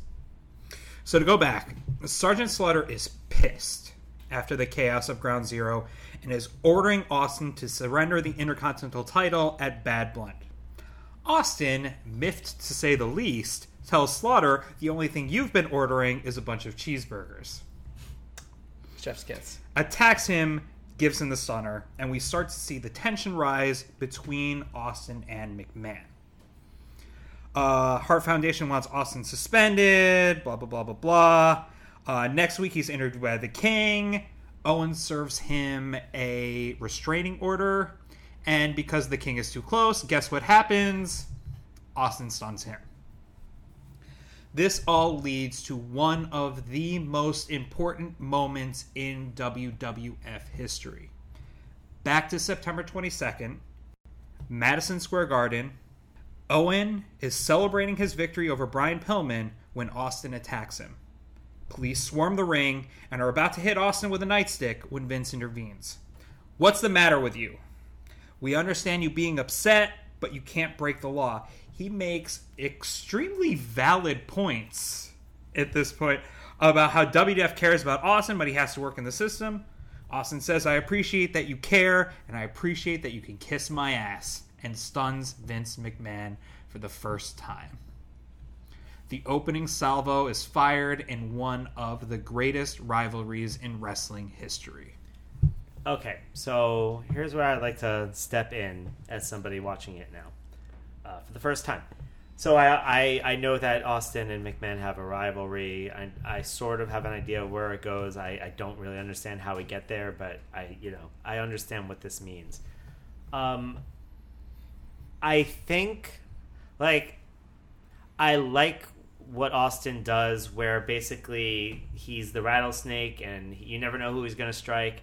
I think what I'm missing though is like getting into his head for the rationale because I know in a lot of these cases he has to surprise them, so he has to say like, "Well, I appreciate how you care, and I appreciate how you can kiss my ass." Ah, then he does it. What I would like to hear, and what I haven't heard in the time since, when there have been some promos, and maybe there's still time, but what I haven't heard is like the the the true Austin response, other than I'm because like he does a stunner to King. I'm not sure I understand why. He was too close. Well, He was just in the vicinity when Austin was mad. See, okay, that's a little okay. But fine. he doesn't play by like I'm a heel, so I'm nice to other heels. Like there's no reason in today's WWE why Drew McIntyre and Elias are friends, other than the fact they're both heels. So it's sort of like politics make strange bedfellows. The the enemy of my enemy is my friend kind of logic. Yeah. which is pretty thin though, because Yeah. in reality, like it doesn't make sense. Whereas like, just like I was just saying, like tournaments make a lot of sense because the stakes are clear. Sometimes these vendettas and just being like, I'm a heel, so I like to beat up good guys. Like it doesn't carry a lot of weight. So Austin's whole thing was that he was this anti-hero that he is not necessarily a good guy. He's going to he's going to beat up uh, old defenseless people like JR. He's going to I, I, I disagree. I think that he ha- that we've gotten this this from him. He has said, "This is what I do for a living. This is how I make my money, and you all are keeping me from making my money." And so he sees everybody outside of the ring, everybody inside of the ring as everyone inside of the ring is someone he needs to beat to make his money. Everyone outside of the ring now is somebody preventing him from being in the ring to make his money. Right, but you would never see Roman Reigns so mad right now at, that he would hit uh, Tom Phillips. you know what I mean?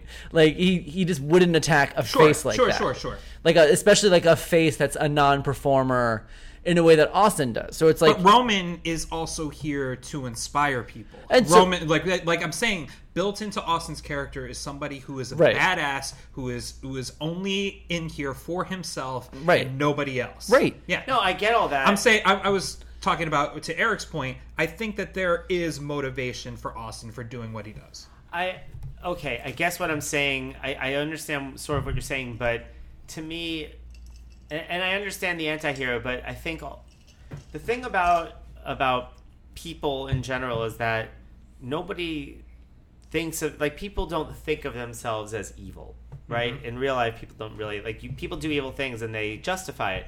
So I'm not. I, I don't care that like that Austin is doing things that are you know that we would look from the outside and say like that's not a that's not what a good person does what i care more about is just like understanding like why so like your your your ex- explanation of like lawler got lawler was too close when bad news was delivered it was like okay okay is that it or i mean are we is that what we're supposed to infer did they explain that did he ever explain that or like i don't really understand jr i mean jr of, of all people seems like the most like neutral person so if they did a little bit more work on the like it on like I'm a like I have to tell you something, Steve, and I know what you do. Like, don't kill the messenger. Then maybe that that helps sell it a little bit. And, and then like with the Vince thing, I think it would have been more powerful to me. Like, I'm not taking away anything from from Austin. He cuts a great promo. He he's a, a super compelling presence. But I think if if like mankind had been in this position, if Mick Foley had been in this position uh, where something like something was supposed to happen like this, I think there would and if and if there had been an opportunity for him to speak on it, I think there would have been something along the lines of like uh, you Vince, you don't care about me. Actually, you just care about your investment But there, in me. there was that during Mick Foley had the interview with JR. At the end, he attacked JR. for really no real good reason, and we all thought it was great because it showed that he's like, oh, we showed all this thing about him, but it's it's just showing you that's like honestly, but I can't be trusted because I'm a fucking nut nutcase. no, I get that. I don't know. and he That did made- he did the exact thing. I think I think what's hard is we're trying to project like the rules and reason of real everyday life onto the strange world of wrestling. And what we've seen in years, the precedent's been set. Why Austin is such a revelation is that there were unspoken rules. Commentators don't get hit. They don't. You're, they're not part of the show in this way. Right. So the fact that he's just doing it like the medium is the message. Like the fact that he goes above and he attacks these people is his way of saying like I am unpredictable in a, in a meta sense. Like I'm not playing by the typical wrestling alignment you're used to. I can do anything at any moment, and you all should be ready for that. So everyone should stay the fuck out of my way and not get on my bad side because the rules as you've known them no longer apply.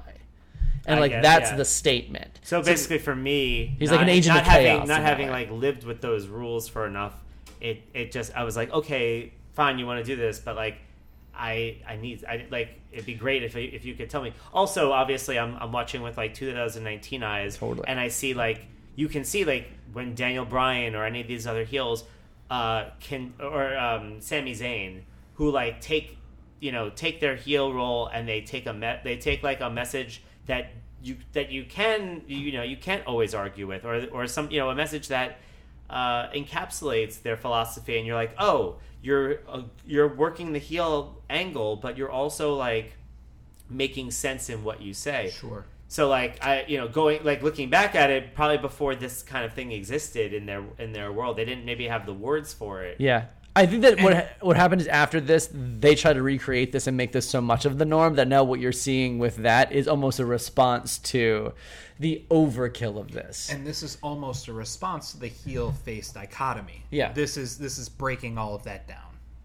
So it's all. I mean that that I mean you're tracking basically the whole evolution of the fucking art. I mean like that's really what it like what it's been. But this is so crucial because it's just the fact that it's it's it's like it's like uh it's like punk rock in that way of like it's like it's the anti by breaking the rules even if it's noise and even if it doesn't make sense even if the like doesn't follow music theory and chord progression and all that Yeah, stuff yeah.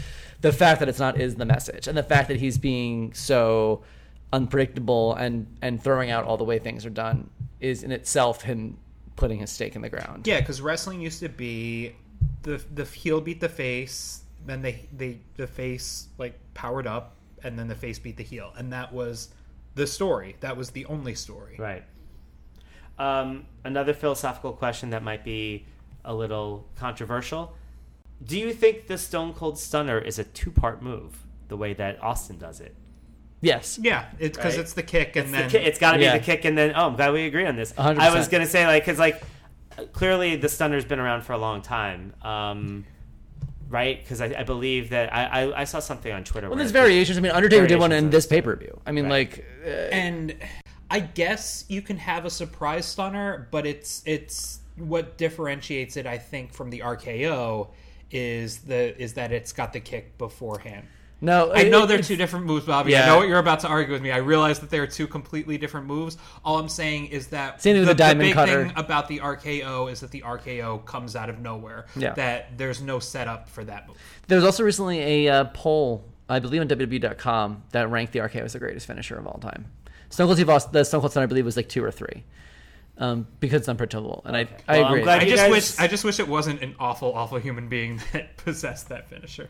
Um, because the RKO is awesome. I'm glad you guys didn't agree about the about the two part move idea. Good. It's a kick and then this and then the actual stunner. I wish I had as much to say about the actual match that followed this. Um, Oh, wait, they didn't uh, have much to say. Are we ready? To talk Farouk about- faces Owen for the Intercontinental title. So I'd like to talk about the let's see the promo. Um, Farouk or Owen? actually, you know what? There wasn't the the promos weren't even that good. I want to talk about fine. Owen's new music that's debuted at this. That sounds Yeah. like uh, Prodigy just discovered ska. It was like, Yeah. and also maybe recently saw Stomp. It was just like a lot of noise. I was like, this is actually not even technically music. It's just it was awful. Yeah, it. I first I was like, wait, is this was it, it like it sounded like parts of like Austin's music? I don't even. It gave me like weird like synesthesia. Like I just felt like there was like part of like the sound that was coming out of my TV was making me physically sick. Like there was like a weird like psychosomatic reaction I was having to it because it was unlistenable noise. if we turn out not to have a lot to say about uh, Owen versus Farouk, I think it's because I don't think they had a lot to say about Owen versus Farouk. I mean, basically, the whole gimmick in the match was that Austin was going to come down and eclipse them by literally just fucking around with people. Like, at first, I thought the bit was going to be he he was going to take out different forms of communication throughout the match. Like, he started with the With the walkie-talkie. he started with the headset. Oh, okay. Then he went to the walkie-talkie, and I was like, "Oh, I hope it's a tin can at some point." and then it was just like, "Oh no, now he's just now Austin's just walking around. He's walking over to the other table. He's gonna talk to all the all the uh, the the announcers from you know in other languages." And it was like it was like there wasn't a match happening. I couldn't tell you anything that happened in that match. Yeah. Um, yeah, no, Austin was definitely the star of the show the entire time. Yeah, I mean, I, I, I really have almost nothing to say about this match. It I- was a snooze. It was one of I think the weaker Owen Hart matches we've seen. A lot of it I think is attributed to them getting the news that Brian Pillman is dead hours. I, they, I really do think that it's like a big part of it. But I mean, I do have to say that the booking for the end of this match was beautiful. Yeah, totally. I'm assuming I'm assuming the idea is that that Austin Well, yeah. wanted to Hold on, Yeah. Bobby. Can you just go over the end? Real Sure. Quick? At the end of the match, uh, Farouk is down. The ref is distracted. Austin nails Farouk with the IC belt, essentially handing Owen the win. Owen, his sworn nemesis, the man who broke his neck The man and who's made him lose, wearing lose a belt. shirt right now that says Owen three sixteen. I just broke your neck. But you know what? I I immediately understood why he was doing that. It was because he wants Owen. He wants basically to to set Owen up so that he can beat the shit out of Owen Yeah, to get the a title. hundred percent. Yep. That made that see that made more sense to me than some of the other stuff. But I get it. Yep. I loved him calling out Owen for the cheap heat on the shirt. And everything Austin did here, and everything Austin does, your eyes just gravitate to him. He You're- is so hot, and I did not catch how hot he was when I was watching this as a child. Because, like, as a child, even I was like, Shawn Michaels is hot. I never realized how hot Stone Cold Steve Austin is. He is so hot, smoldering. so fucking hot. Oh my god! It's like it was like hard for me to like stare at the screen when he was like on it because he is like uh, Channing Tatum vibes hot. All right. Well, My only question is, who do you think um, Owen would have been facing had Shamrock not gotten hurt? Because if Shamrock hadn't gotten hurt, then Shamrock would have moved into the next round. It Maybe Shamrock. No, I think it was. I actually think it was supposed to be Ahmed. Then it would right? then it would be Ahmed versus Rocky, but then I would but then it would be Ahmed versus Shamrock, which would be a face versus face. So I think Rocky probably would have gone forward, and it would have been Rocky versus Owen here in the finals. Maybe unless Farouk was always going to go over Ken. Unless Shamrock, even though he was injured, was always going to go over. No, no, Shamrock got the pin in that match where he got injured. No. Shit. Sorry. So many Bloody Marys. I mean, the, isn't this the way the tournaments work? Though, I mean, you're, if you're gonna have everybody be a, fa- a face and a heel, face and a heel, face and a heel, you're gonna have two faces go. Well, no, but in, in this this final match, you had two heels. I think they So- wanted Ahmed in this final match. Whoever, at some point, that was going to happen. But then he just fucking Ahmed Johnson did. And then Los Boricuas versus DOA. My only note that I had on this is you could have just had the event be shorter. which we I we couldn't. However, as we know, like you had other dude love still could have wrestled. Yeah. Jim Neidhart still was there. You why not have them have a match? Well, because DOA had been completely absent from Raw on the lead up, and the only thing the Boricuas did is Boricuas face against the Headbangers and almost got the pin um, to win the belts, but the Godwins interfered because they wanted to make sure that they were going to face the Headbangers for this event. So that's all that they had leading up to it, other My- than past aggression. My only note during this, which is going to maybe have to be edited in. There'll be another Brian Pillman reference in this. Mm-hmm. JR makes a reference, and JR talks about like, well, how is this going to affect Marlena? As if like tying it to the story. They and it was whew, tough to hear. Tying weight. Tying, So being like, we don't still don't know what's going to happen with Marlena, like. Oh, and you're like, on, no, no, we're no, no, it's over. There's no salvaging the storyline. Give it up. But he tried to, I'm sure at Vince's behest, tie in the real life death of Brian Pillman with the storyline Marlena situation they were having. Uh, with this, like, well, where does that leave Marlena now? And it's like, no, no, no, no, no. He left three kids behind and a fourth on the way and a wife. Yeah. Gross. Yeah, that's the only note I had from this. For otherwise, I didn't pick up anything from this. Uh, Uh, I like the Boricuas match. Boricua's change in ring gear. I thought it was. I thought it's slightly better than than I don't know. Oh, yeah, I agree. They kind of Uso'd them up. Yeah. Yeah. But why can't the hairy guy just not wear a tank top? I mean, like as a hairy guy myself, who has swam, who spent many years swimming with a shirt on, Miguel, put a shirt on. There's a hairy guy wearing a tank top right now. No, but you're not. I'm not as I You- you realize. don't have but the- I've you got don't have the shoulder. shoulder I have hair. shoulder hair. yeah, the but same. not. It's not, the amount. same. It's You're not. not known as the hairy guy. I just want people to make me feel less self conscious about my hairy shoulders. So. Aaron, you're beautiful. You can wear anything you want or nothing at all. Um, also, I felt I thought that like the way that the announcers were talking about other matches during this match made me very confused because obviously the whole night felt like it was thrown into confusion. So when they're talking about the flag match and all this other stuff, I was like, "Wait, is this is this also like a match that just got like scrapped together at the same you know at the last minute?" I couldn't tell. No, all of these this- matches seemed No, like they this, were like last this was minute. thrown together. This was Oh. this was not on the card. This was this was a last minute add to the card. See, I, I couldn't. This I was, so confused about all of it. So that makes sense. Should I get to the big match of the night? You mean the flag match with Yes. the Patriot? Oh baby.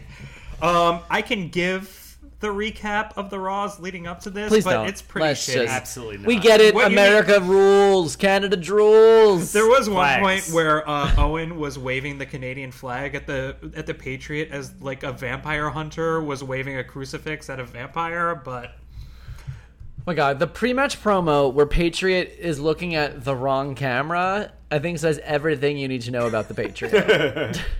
although Vader said bullshit. he did that. They did not want. They bleeped it on this, but it wasn't bleeped when it aired uh, originally. Obviously, I, I love Uh, Vader. Vader. you I know love what? Vader too. I'm, And I'm this on was the a Vader great train. and he was great in this match. Oh my god! You, here's the thing. Um, so I was actually just editing a, a previous episode or an episode from before that's going to be coming out soon, where I talked about how Talia was watching a match and talking about how boring it was, and I was, and like Vader was on. I was like, no, no, no, you have to see. Vader does um, like a moonsault, which is insane, and in those times since, every time Talia comes home, I'm watching a Vader match. I'm like, I'm like, oh, he's getting on the ropes, he's getting on the ropes, and it's just a Vader bomb. But this time, when he did, Not only a moonsault, but landed, landed on, on his, his feet. feet. when he did it, like I, I was watching, I was like, oh my god! And then Talia came home, I was like, Talia, sit down right now. And I like, I forced her to watch it. She's like, that's pretty cool. She thought it was Mm-hmm. that cool. and, and knowing Talia, that is a big win. Yeah, right there. yeah. She she liked that I was able to appreciate a big man being able to do a backward somersault. We also had another fan run in during this match. A fan run into the ring and get his ass handed to him by British Bulldog and um, Mike Oh. Chioda, the referee. Uh, yeah, well, at one point, the ref had to tell him, "No, Bulldog, you need to finish the match. Yeah. You can't continue pummeling. you can't this go guy." murder this person. But we skipped over something very important and very, very stupid in this match, and that was the new stipulation that you didn't have to grab the flag and it could just be a pin, which I feel like before the match they all tried to climb and That was realized too that high. they couldn't. Well, it is also they were like I said, mentioned earlier. They were all four members of this match were injured, and that was the justification for change to adding the pin stipulation. The flags, as we've seen flag matches in years since, which first of all, please can we never have a flag match again? They're always the worst. So boring. Please never ever ever do another one ever ever. Please, I'm begging you. But they are now when you see them much shorter. Like it's very easy to grab the flag, almost too easy. I see. Um, these were higher, but also, and they were like, we can't fucking climb. We're all we're all beat up. We can't do it. So that's why the pin submission was added. My big note for this was this match is too long. I mean, for me, I wrote it's going to take a lot to get me into this match, and then I realized, oh wait, Vader is awesome, and Vader can get me into literally any match. Yeah, he was really good. Um, I thought, on the other hand, Patriot was terrible. He had like he had really bad spots. There was a Look, I only care about Uh, Vader when he's was at a- a, I only care about Vader when he's at a White Castle.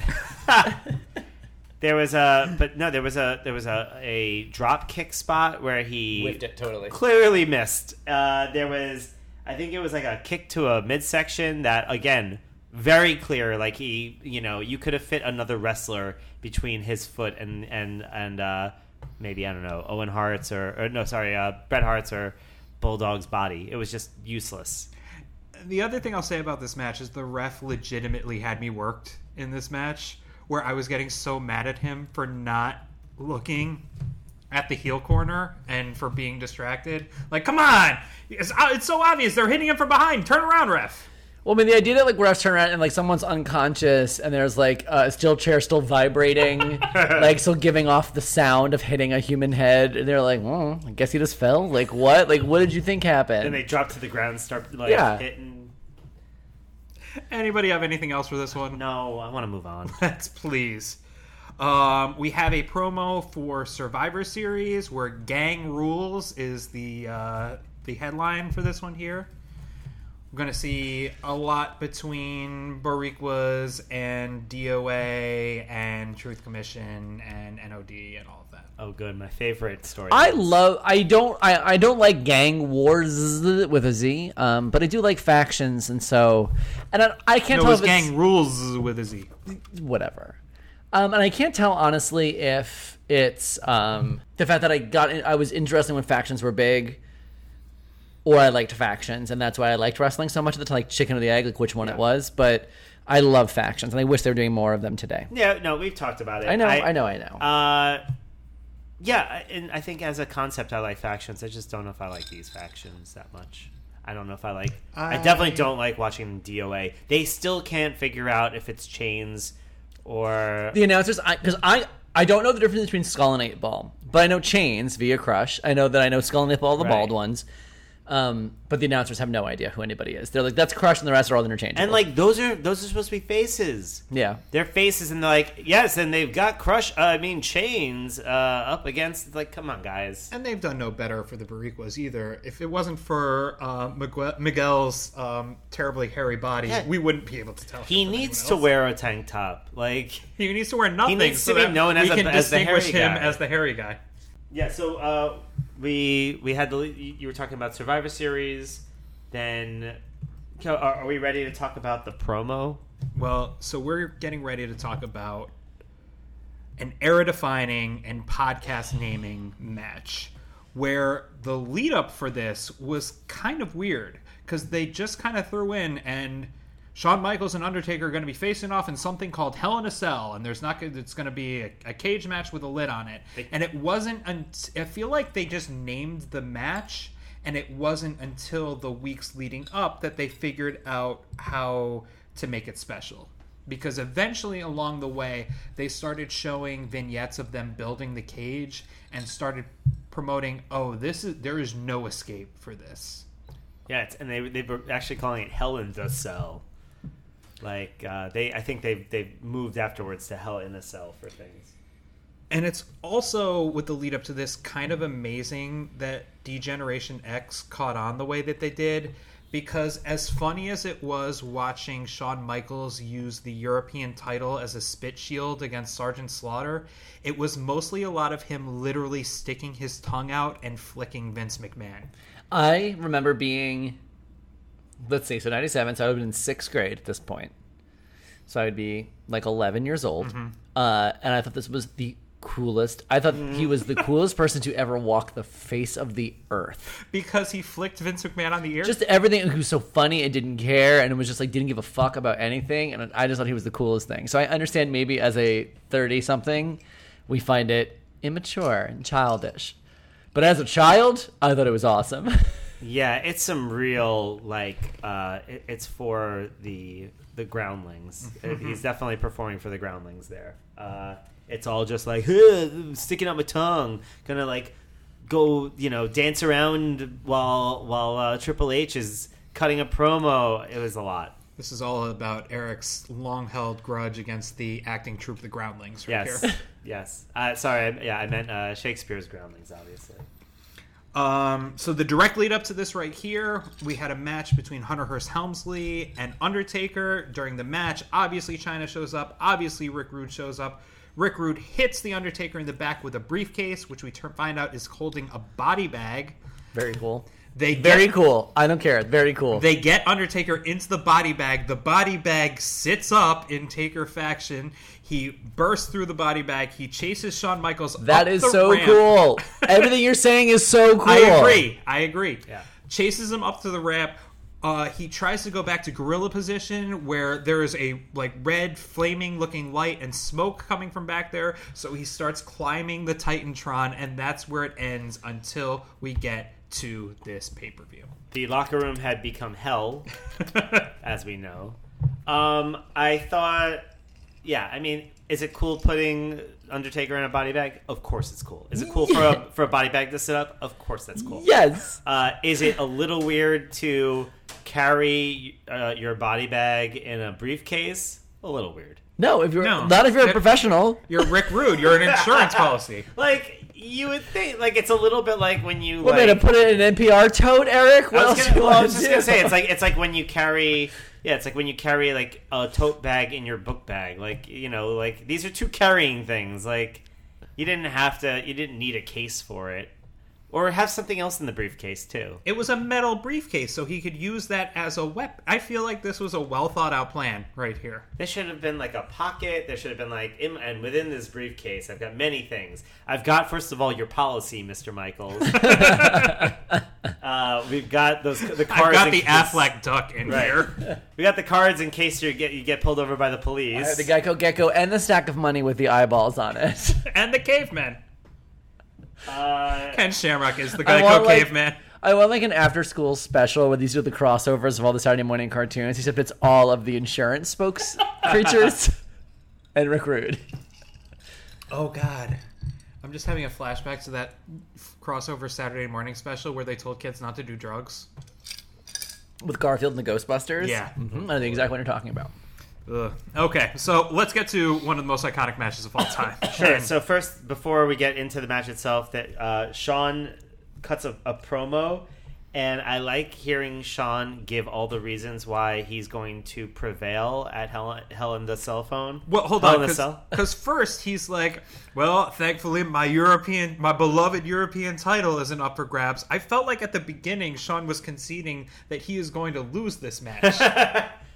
Well, no, he's saying, you know, like in case anything crazy happens, but he's like, you know, look, I'm going into hell. It's going to be crazy. I'm uh, like, I've got, I've got the whole world against me. The like, I, I he's basically saying I've been done dirty, and that they had it. They put him up against the Undertaker at one point, and I've been done dirty because I have to have a fair match against somebody. Right, but like now they're putting me in this hell, in this in this cell, blah blah. blah. But I like the way he lists out the reasons why he will do well in this match.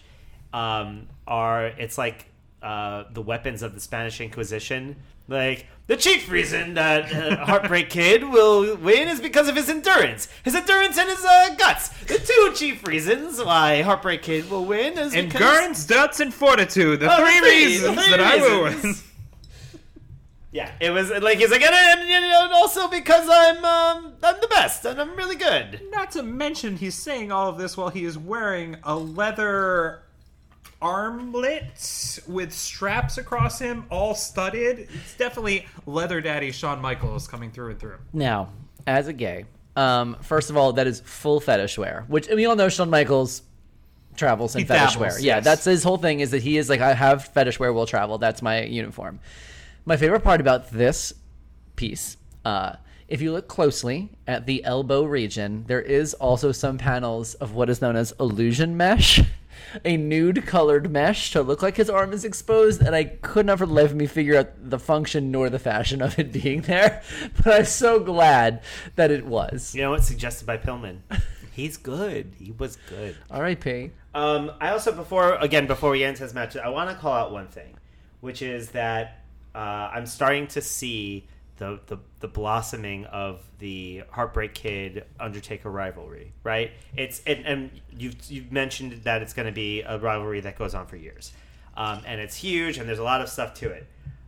I do think that there's a certain absurdity to the rivalry because, like, when you think about great rivalries, um, they usually there's a symmetry to them. Like Superman versus Lex Luthor, right? Like Superman is is all brawn and strength, and Lex Luthor is all like uh, in- the intellect. It's the body versus the intellect. You've got Batman and the Joker. Uh, you know, one person is like Super competent, and the other one is insane. Well, one's very Or- methodical, and one's like an agent of chaos. Yes. Yeah, yeah. One yeah, one one tries to maintain order, one tries to main, Yeah. you know, tries to instill chaos. And I can't do one that's not comic books right now because I'm uncultured. but you get my point, right? They add some beautiful layers to that later in the right. like the Count of Monte later. Cristo Right. and the guy that the Count of Monte Cristo wanted Right. to fight. But also- one it- guy is in prison, one guy is not in prison. so I don't know. I was kind of thinking like could you like I think it, I think it would be funny like in thinking about these rivalries, I think it would be funny just to like imagine just meeting the Undertaker for the first time, and like you have to talk, like you you know you're like you find out what his deal is, and you're like you know asking about his arch nemesis, and like having the Undertaker like describe his arch ne- nemesis, and he's just like, well, he's he's a sexy boy. He's very flirty, but he's also rude. like it, it's such a weird thing to have a guy who is the the, the I don't know the the guy who who brings you across the river Styx versus like a stripper. yeah. Undertaker's arch enemy is basically an amalgamation of Michelangelo and Raphael from the Ninja Turtles. But, I, But it's important to note that their rivalry is not. It's not similar though to say Bret and Shawn, Austin Brett, um, Mankind Undertaker, Austin Rock, Mankind Triple H. Let's say there's some those are the other great rivalries from around this period because those are pretty consistent. I feel like Michaels and Undertaker do have year a years long story, but there's much bigger gaps in between. No, okay, so that makes sense. The what I know what you're saying. So like, it will get it will get more. It'll also disappear out. for a while, and I want you to be like, "Wait, I thought this was like a years long huge rivalry." Like it is, but it may it's not going to be important until like 2001. So you have some time to. and in talking about this as a year long thing, I, I feel like is almost doing a disservice to just how great a singular moment this match was. This match is I just got a goosebumps. Uh, Perfect. from it, it starts great, and not a second is wasted. Yeah, I not a I'd, second. I'd like to kind of like go through piece by piece and kind of comment along the way. So, Bobby, can you kind Oh, of boy. lead us through this know, match let a little bit? I may have to get a uh, more detailed recap. And before you say anything, I just want to say just how Undertaker makes everything epic. Whenever Undertaker is involved, it's ratcheted up to the nth degree. Yeah, I think he's so he's just like an intense character, uh, but also he's such an intense worker. Like he has so much high impact offense uh, that again we are spoiled by because we've seen him walk the top rope a million times. We've seen it, but like seeing someone who's like what is he six five? I mean, like Taller than that, almost, I think. I feel like uh, seeing that is incredible. Watching him jump over through the ropes is incredible. All the stuff he does is incredible. Uh, but this match is perfect because the psychology of it, and all throughout, everyone the choices they're claiming he's six ten. I don't, but I a lot of times there's stuff I feel like is inflated. uh, but anyway, I love the He psychology from parts unknown. They know where he was born. or Death Valley. Death Valley. um, he Michaels escaping the ring, starting out trying to avoid the match, basically running around, doing what he can. Because again, the, the, what they're selling here is that there's truly no escape. And I think starting the match by having Shawn Michaels sort of like test the limits of that is genius, especially yeah. where it's going to be going. So and Michaels is just taking a beating at the beginning of this right here. we see the Flair flip over the turnbuckle that you that uh, that's a Rick. I think famously it was Ric Flair's move that Shawn sort of took on and does became famous for. Sell? Yeah, when he gets whipped to the turnbuckle Yeah. so hard that he flips over the top, and like other people do it now too. Uh, like Triple Dol- H did it a a bunch of times in in um, his matches Yep. previously. Uh, before, as as while we're in this section, I just want to point out there was. We know how Shawn Michaels sells, right? And sometimes it's a little comical. Uh, there was one part where what what what is the move when the Undertaker walks the top rope and like Then they were just calling it walk. He's just walking the top rope. We call it now old school because it's. it- he started. He literally started doing it around this time, within like the 96, 97 time period that we were watching. okay Um, and now, so now it's it's called old school. okay But it would just be a top rope clothesline. So when he was doing the, that that whole that old school whatever top rope clothesline, uh, he comes down from the top rope and hits Michaels, and Michaels jumps up, and I was like, that is not how physics works. Nope. Uh, there were there were a couple times where like he would get you know Sure, but- he got kicked and he would like get up and then fall like he'd been But hit that's like- But but yeah, but recently um, AJ Styles hit Ricochet with a phenomenal forearm that caused Ricochet to flip over end on end and, and land on the other side. So I mean, physics ain't theatrical. It- it's Matrix. It's, funny because I was thinking about this earlier in this pay per view when they were showing Stone Cold giving the stunner to people because they were showing him give the stunner to people and people taking it and landing flat on their stomachs, just boom, just down. Oh in yeah, one when, move. when Vince takes the stu- takes the stunner here, it rolls looks. And like so did he the just King. died at the point of impact and is just a dead Same man. thing with the king. They take the stunner and they fall face first, belly first, flat down on the mat. Now, I think it was The Rock who really The started Rock selling the sells stunner the shit out as of the like stunner. a bounce up, fall back, fly across the ring, stand up, spin around in a circle, one foot up, put birds and hammers around your head. I mean, like right. f- all the way. So I to what you're saying, but it made me did think about the physics of it because like I'm like, wow, I'm so used to seeing the stunner, someone getting the stunner as bouncing off of his shoulder and flying every which direction. That to see them fall forward was jarring, um, in a way that makes me think of like physics. It's not always about physics; it's about Sure. the theatricality of it all. And speaking of the theatricality of it all, I need to need to need to thank JR again because once again in selling this match, he says he talks about Sid and he talks about Diesel and he brings up how Shawn has been able to face with these big men before, but he needs to be able to dictate the pace. And Undertaker is stopping him from dictating the pace. And then a little while after that, Shawn gets some offense in and then immediately creates distance. And that just was just such a fantastic storytelling move into showing oh wait this guy has been on top of the mountain for so long now. He could beat undertaker one-on-one if things go his way. Yeah. I think the desperation that Shawn is telling here, the story he's telling of first being desperate to get out of the cage, then realizing there's no escape for real, and having to throw whatever he can at the taker, whether it's jumping through the ropes, whether that's using the stairs, like whatever it takes to finally get an upper hand mm. after being cut off at the pass, just trying to use his typical like quickness and agility. Because yeah, because then we get into the moments of Shawn just doing whatever he can. We get that's where we get him with the chair. The we've got the ref pleading in here for these guys to to not to murder each other. Yeah, basically. please don't kill each other. But there's the chair, which is a great callback to the spots that set up this whole thing from back from SummerSlam. right. We've got the steel stairs, which much must weigh at least 150 pounds. I've seen No. 150 pounds get thrown like that, and it Fucking- just keeps tumbling. Those stairs weigh ten pounds. Oh, yeah. I have held a I have held babies that have that have caused me more like sweat effort than to lift those stairs. Those And they're like- hollow ass stairs. they're like, and Michaels is straining to bring to hold those stairs up. Sure, he is. We were talking about the cameraman stuff. Well, first Taker is wrapped in the ropes, still manages to get in a boot in, and then I think it's after that that Shawn flies at the Undertaker. Dive through ropes, yep. To and the outside. then lands on the cameraman. So Shawn has a history with cameramen, and so they're playing off of that and the fact this is a new kind of match. So I think they're also still legitimately trying to figure out how to film, and that so it does seem that the cameramen are kind of in awkward spots throughout. So I am fully marked this whole time. Like I am. I think that the the cell might be even a little higher than it is at this point. Yeah, I think if the cell looks taller than I than uh, I believe we're used to, they're not working with any state because like this is so pre GoPro kind of like camera. Where now in matches like this, there's hard cameras on the turnbuckles and stuff like that that they use to get some of these shots. They're really good. Lenses are small enough. They're shooting in between the chain link.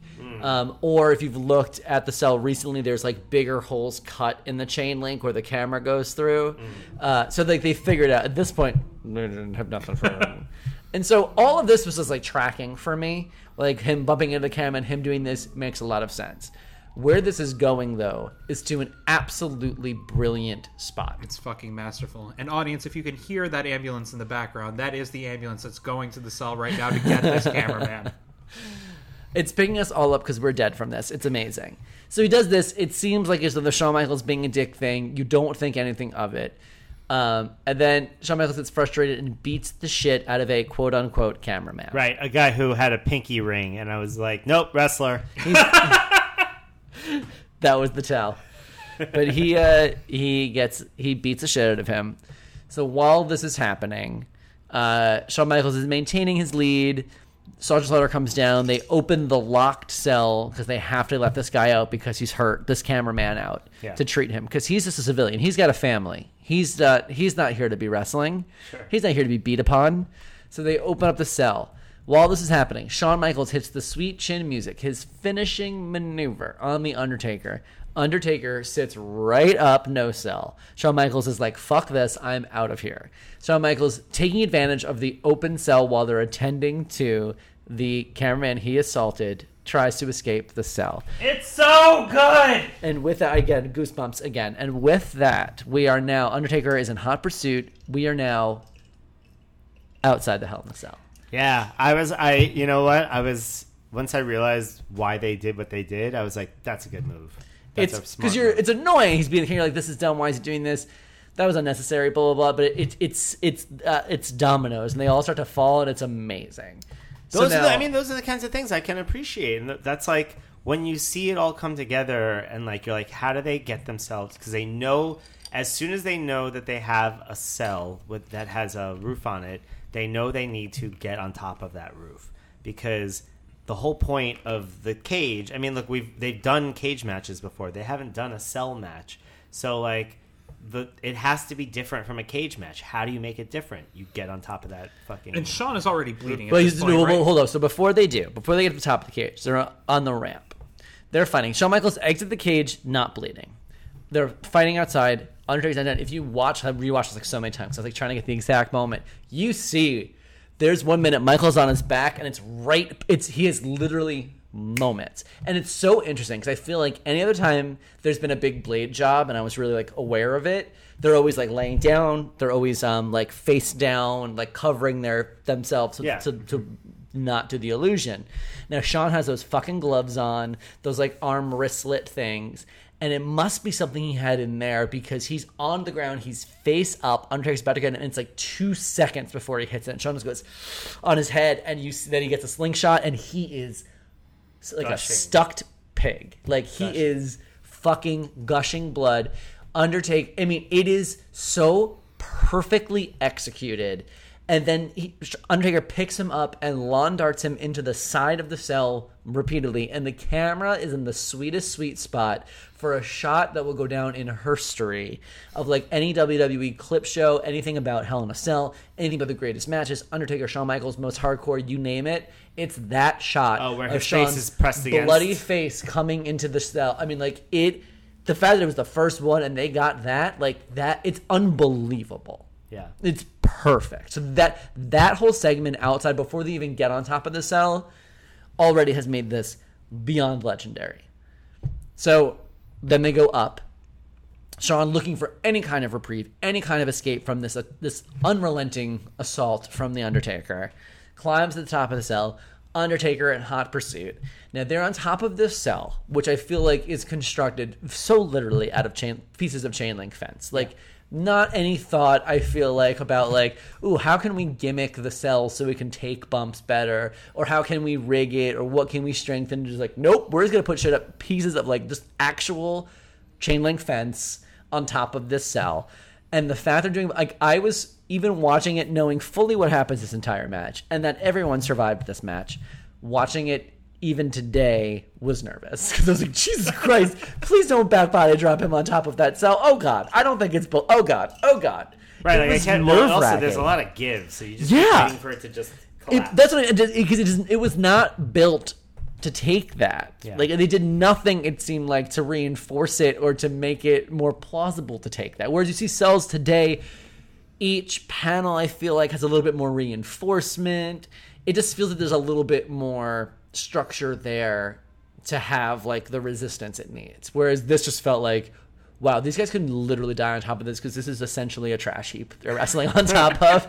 Like they put this together from a from from a scrapyard and like without any um like uh, professional insider expertise. It's amazing. They're back. They're, they're doing spots on top of the cell. There's back body. The, back body drop, I think, is what really was like. Ah! Shawn's trying to leave. Tries to go off the other side of the cell. Undertaker stomps on his fingers. So he falls off of the side of the cell and through the new announce tables uh, in a spot that would go on to be dwarfed, but at this point was like a mind blowing spot. right. And again, we've seen so many Shane McMahon matches at this point. This doesn't faze us as much. It fazes me when he's going through an actual table. These are these are gimmick. Tables. These are the gimmick tables. It looked like a. It looked That's like a gimmick it, table. It, fell apart pretty Does quickly. it have a crash pad underneath it? It didn't have the crash pad, but it's definitely gimmick. Yeah. like it's definitely like it was built it's to built collapse. To collapse, Yeah, yes. it was a house of cards. Literally, it was like made of playing cards. But again, there's it is nowhere near as and I'm using air quotes here safe as the spots that we see today. Of course, hundred percent agree. But it wasn't just like it wasn't like when Ahmed Johnson powerbomb D'Lo through one of those pay per views ago, Mm-hmm. like a real presswood table. This is that this was meant to fall apart. Um, but the spot was still amazing, and people lost their minds. I mean, like it was Yeah. incredible. Yeah, it was really good. They also had they had very unprotected looking chair shots. Those And chair shots Shawn- were scary. Oh yeah, Shawn is leaking blood at this point. he is laying in pools of his own blood. In like he looks like a murder victim. Yeah, it's it's pretty rough to see. But also so fucking cool. It's so fucking cool. I know. I know we shouldn't want this back, but I want it back so bad. I don't. Do we not want that? Like, is blading that bad? Well, we're getting it AEW. I'm just saying. So, I mean, when I think about the things that have led to early deaths of wrestlers, No, bleeding has nothing to do with it. No, has no, no, nothing to do with that. And I don't think that there's necessarily. Are there? I think we're getting. I think bleeding will be back. I really do think we're going to get bleeding back because they're going for more. Just give him a cookie after. Yeah, they're they're, they're moving. Right. Give them uh, Lorna Doones and and apple juice. Everything I'm reading is saying that we're going to a more teen-oriented product. They're actually going to start doing platelets. so platelets will just come straight out of their forehead. So then we get back into the cell. Uh, the match continues. We get back into the ring. Taker is still in control. Sets Michaels up on the top. Does a choke slam off the top rope that looks both awesome and super shitty at the same time. I couldn't figure out like how I feel about it, but I think I'm coming down on the side of awesome. Um, I wish it had a little. I wish. I wish Undertaker had a bit more um, power. I wish he was a little bit more stable to really like feel that through it. Um, instead, it felt like a little bit like like he's also sort of collapsing into it. He climbed a steel cage. I'm not saying he shouldn't be tired. He climbed But a cell. But it yeah. took a little bit of the spot for me. There's also a chair. Uh, Undertaker grabs the chair, right? Undertaker grabs the chair. Now I'm trying to remember all, exactly this part of it. Undertaker grabs the chair, wallopes Michaels with it. Yeah. Pretty simple. uh, like on the head. But Real yeah, hard. Unprotected chair shot with the chair that did not look gimmicked. No, he just hit him in the head with that chair. That was like put your head in the fucking toilet moment. that was Come to my office, he hit him. Shawn. He hit him real hard. All right, but then about Then, to do the Finally, tombstone. about to do the tombstone. Lights go out. All of a sudden, this creepy ass music plays. Is it famous? It's famous music, but what's Yeah. it called? No, no, it's not. It's not famous music. It's not. No, because Kane's music is. I know, but is the beginning few chords famous? Nothing really. No. And just like scary sounding. Yeah. I, I, it's I scary know. for you. Some very spook, some very spoopy music plays. Red lights go up. Paul Bearer comes down with a man in a red mask, eyes blacked out, uh, long black hair, a red and black, mostly red with black accents suit, gloves, bigger than the Undertaker. One glove. One glove. Missing a right arm. I Yeah, say? just sort of like an asymmetrical um, red latex designed by. Brian Pillman. R.I.P. He approaches the cell, rips the door off of the cell. It's Kane. The announcers are like, "This has got to be Kane. This is Kane. Kane. It is Kane. He is there. He does his little. He stares at Undertaker for such a long time. Undertaker looks legitimately terrified. Kane does his move where he makes the fire come out of the turnbuckles. Which we've seen. They had the uh, the the pyro thing attached there like the entire night. Yes, I saw. Yeah, I was like, oh, what's that box? Yeah. Um, and then he does the tombstone on the Undertaker, and it is shocking. Uh, Kane leaves. Paul Bear leaves. Uh, oh, also, I think it was Kane that took out the official. No. Or was the official out before that? The Official was not had, the official had kind of been like Someone hit the official because that's why he had that super slow count at the end. it was a super slow count. I think it was because Someone took out the official. I think either Kane punched the official when he was coming in, I don't think so. I don't remember. or Michael, or Undertaker did before he hit him with the chair. Oh God! At some point, the official goes down. yes, I agree. Because what happens is now Undertaker is down. Michaels is laying in a pool of his own blood. Michaels comes over, barely is able to drape his arm over the Undertaker for the cover. The referee crawls from the corner and does the slowest three count imaginable, like barely able to eke out the strength of a three count. Yeah. The, and that concludes the first Hell in a Cell match ever, which establishes Shawn Michaels as the number one contender for Survivor Series. That was a condition of this match. That maybe wasn't as clear No, for you definitely at the time, but it was mentioned through. It was mentioned. They didn't make a huge deal of it, but it was mentioned. Uh, so now he's the number one contender. Chyna, Rick Rude, Helmsley help him out, Yep. and that's it. Here we are. So we'll face Bret Hart at Survivor Series. I'd like to. What could go wrong? Oh, oh. So Shawn Michaels faces. Oh. Yeah, yeah. We'll get to that. Okay. Um. So let's talk about Kane. Let's. Baby. I uh, there's a lot going on in my head because I was very surprised. It was a very it was a good moment for me because I was just like. Also, it's funny because every time you watch a, a Shawn Michaels match, uh, if you just keep in mind the one sign I saw in like it might have been a Raw or might have been a pay per view like a like a month or two ago, um, where it was basically like Shawn Michaels doesn't job. it was a, like Shawn Michaels won't job for anyone or basically something along those lines. I was like, yep, Shawn Michaels will not job for anybody. If you just go into every match knowing that like Michaels won't lose really, uh, it, it it helps to like at least try to foresee what's going to happen because I was like, he is there is no credible way where he beats the Undertaker in this match right now. The way the match has gone, right? He's been he's he's tried he's put up a fight, but the Undertaker has run the whole match. Uh, to have Kane come in to decide the match was huge for me because I wasn't expecting it. I I, I kind of had forgotten the Kane thing because they'd laid off it for a while in a good move. Um, Improv 101.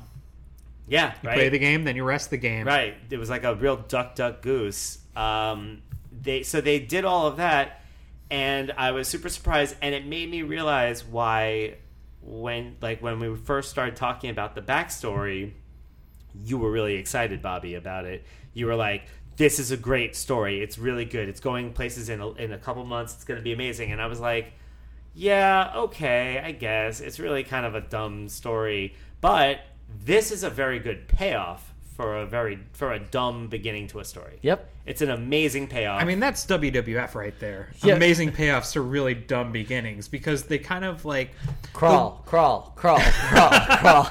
the way they do stories is they basically like stick their toes in and then they do something make a weird move but then they figure out an awesome way to make it work at the end They need they need to sleep on it. They just Yeah. like they always need to sleep on it. Um, because like yeah, like all of that worked really really really well. I liked Kane's look.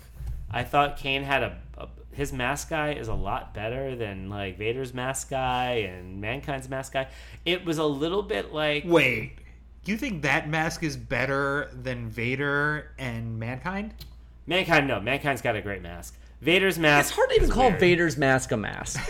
It's, like just a jockstrap for your face. Yes. It's like a face kini. right. Uh, i don't know i would i would argue not to, to belabor the point but i would argue that vader's mask whatever you want to call it is more iconic than kane's mask Of course it's iconic. no, I don't agree with that Oh. at all. But I do. I think that I think all masks are beautiful. Um, mask for oh, and all Yes, all masks. are. and all do sides think- are. But I like Kane's mask. It reminds me of Doctor Doom. Like the Yes. way the holes Uh-huh. are cut, and the fact that keep in mind he's supposed to be this like horrible burn victim. Well, that's it. Reminded me of, um, especially with the real hair. It reminded me of. Um, do we think that this is kane's this real is real. hair at This, this, is point? yes, because he was just just fake. Diesel. Kane's so. Kane is being portrayed by who is fake Diesel. I don't previously. know. I don't know if, if fake Diesel's hair was real hair either. That was real that hair. was real. And Isaac Yankem, yeah, this is real hair. But uh, that's my this is my, my literally the the my biggest thing I've never believed in wrestling and what ruins it for me forever is that Kane in years in the future, which we've seen, so this isn't a spoiler, is bald and will Yeah. wrestle bald as Kane. Right. But sometimes when he's wearing the he will be corporate Kane out of Kane drag. Yeah. Um, and will be a bald guy, but then he'll be dressed in Kane drag, and he'll have a ma- he'll have a mask with a wig that is he will wet as if it is real hair. And also, what really gets me is that he will react when someone pulls the hair, which he definitely. And I was like, that is where I draw the kfab line. Like, I can't follow that. Is it kayfab or kayfabe? It's I don't Because know. I feel it's It's kayfabe, and you keep saying kayfab. you've done it for like all the episodes, and I was like, this will just be our thing. We all look. It's Mario. It's Yeah, uh, listen, I I know that you have your pronunciation of things. It, it's at ancillary, kfab. Um, do I say ancillary? definitely, you always say ancillary. Wow. What else? What else do I do that you, know. you've clocked? I, I'm, I'm, I'm I make You're a like note you of always say truly. You are like, wow, what are the ticks do I I don't know if you know this, but you suck a lot of dicks. Wow. We'll go to our notes. Uh, S- Bobby says ancillary. Sucks a lot of dick. Um, This is my like my next profile where it says like three on the next bus, like three things about me. It's like, hey, my name is Bobby. I say I pronounce it ancillary. Uh, say kfab. I say kfab, and I suck a lot of dicks. Um, I so okay. I think I like this mask because uh, it reminded his look reminded me of the Texas Chainsaw Massacre. He looked like Leatherface. And Yeah, I thought it was a, bit. good Leatherface type mask. That's what that like a, a a Leatherface wrestler would consistently scare the shit out of me. I don't disagree that this this is a good mask. I'm just saying I think Vader and man am I am I saying this? Do I believe this? Yeah, I think Vader and Mankind are the two most iconic masks in wrestling history. What about Rey Mysterio? Mysterio, I would say, and mm-hmm. I mean, even go to go to even, I, even someone who doesn't watch WCW, I would say like Psychosis had a really one. Ultimo Dragon has a very iconic mask. Yeah, but I would not put the, either of them in the category. So are, are you, also, are you counting? Are you counting luchadors with? Because like luchador masks are a little bit The different. Patriot, okay. making my point for me. Uh, but Kane is great. I, I also think it. Yes, it's like um, fashion cheesy to be like missing one arm or whatever. But when the idea is that he burned X percent of his body Yep. to only have X percent of his body showing, I don't know if they did the math exactly, but regardless, the the, the visual impact is that everything that's covered because the rest is covered fully because he wears gloves Right. and full sleeves, full pant that we're supposed to assume that and a mask that covers his whole face that everything we're not seeing we're supposed to assume is Burned. charred terribly and only what we see is what remains. And of course, a monster like that someone who only had that piece would want to show the part of them that is still human. It's a it's such it's almost too smart costuming. Um, and I'm glad that he was able to wear a costume until he was comfortable enough to get the skin graft, so that he would look completely unburned.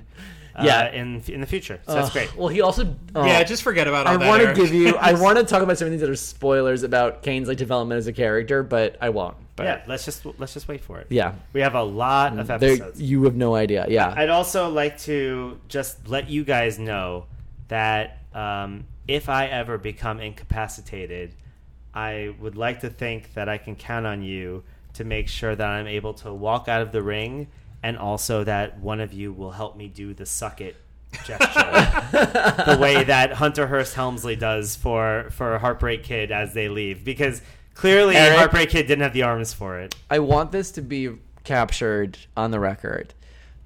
When you die, Aaron and I will weekend at Bernie's you and hold you up, and we will make you make the suck it I'm very into it. hand gesture at your services. We'll call this we'll call this our living my living will.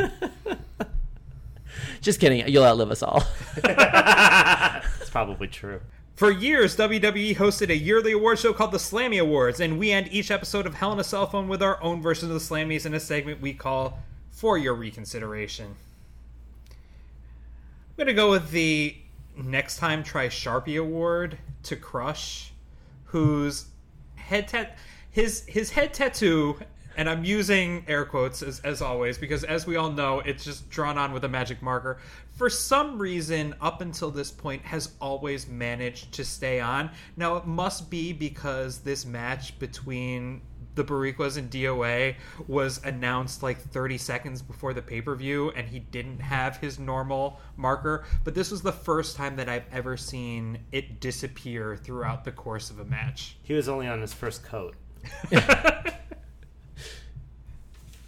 It's almost like she should just get a head tattoo. Yeah, dude, just tattoo your head. This will last. Your career will will, will be able to amortize it. Also, that's a great. It's it's not at all embarrassing at all to have that on there. yeah, you can hang out with Hawk and Animal when they're trying to explain to people why they have weird haircuts. Well, Um, I was initially at one point I was going to give the 23andMe award for all the spit because there was there was spit all through this pay per view. But actually, I want to uh, this this pay per view meant a lot to me.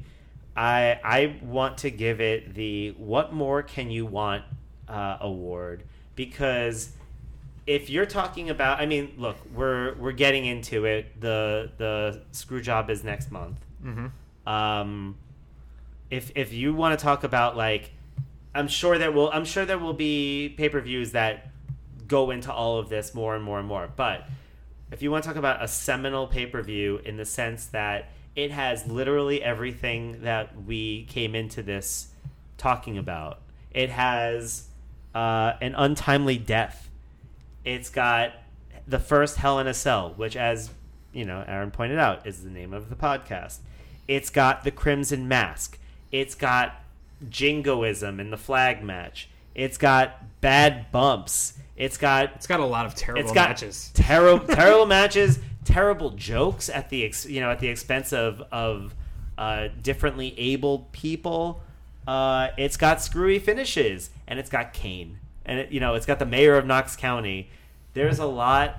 There's a lot in this pay per view that I think encapsulates what we're all talking about. Now, I don't know if you could watch this pay per view if you showed a, a person just this pay per view. Oh, it's also got a, a fucking Vader moonsault, which thank God, right? Um, if you showed this match to a person in a vacuum, would they appreciate all of that? I don't think so. But I think if you're looking for, you know, we're almost we're getting close to about a year of this, right? Yeah, we're getting close to the start of the Attitude Era. Right, right. But like, uh, if you want to look at something that kind of very easily summarizes a lot of the things that we've been talking about thematically and, and touches on literally all of the different parts, the factions, all of the stuff. This pay per view had all of it, and it was a fucking mess, just like just like the Attitude Era I think is. Like it was so messy. There was so much like they were thrown off. They didn't know how to refer to a person's death. Like all of this stuff. I think it it's a it's it's a very interesting from a um, from an academic standpoint. It's a very great slammy there, Eric. Yeah, I kind of want you to make sure you edit yours last. No, I want to hear about whose dick Bobby wants to No, suck right mine now. is so dumb. All right. Uh, mine is the uh, U- USPS shipping label, but make it fashion slammy to Tarantula, who had taken what looks like electrical tape and wrote on his own tights WWF.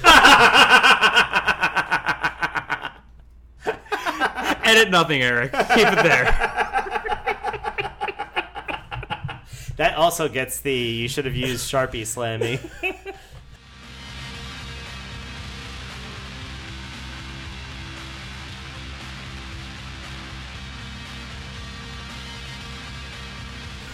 Love us, disagree, want to throw us off a fucking cage? Let us know. Did I just say fucking? hey, Fucking A fuck- What about uh, fucking what, what cage? Did, what did throw us off a fucking cage? I think that I think this is Irish now. What's your forehead though? Just a fucking kid. Let us know. Email us at hellinacellphone at gmail.com. You can find us on Twitter at hellinacellpod or each of us individually. Eric at Prime Silver, Bobby at Bobby Hank, and Aaron at Slow Pass. Our theme song is There Are Traitors in Our Midst by Disco Vietnam, and our art is by Alexis Yavney. Find links to both in our episode notes. Please rate and review us on Apple Podcasts or wherever you get your podcasts, and we'll be back again for the 1997 Survivor Series. Reading is hard, you guys. Oh my god, there's a lot. You got more to come.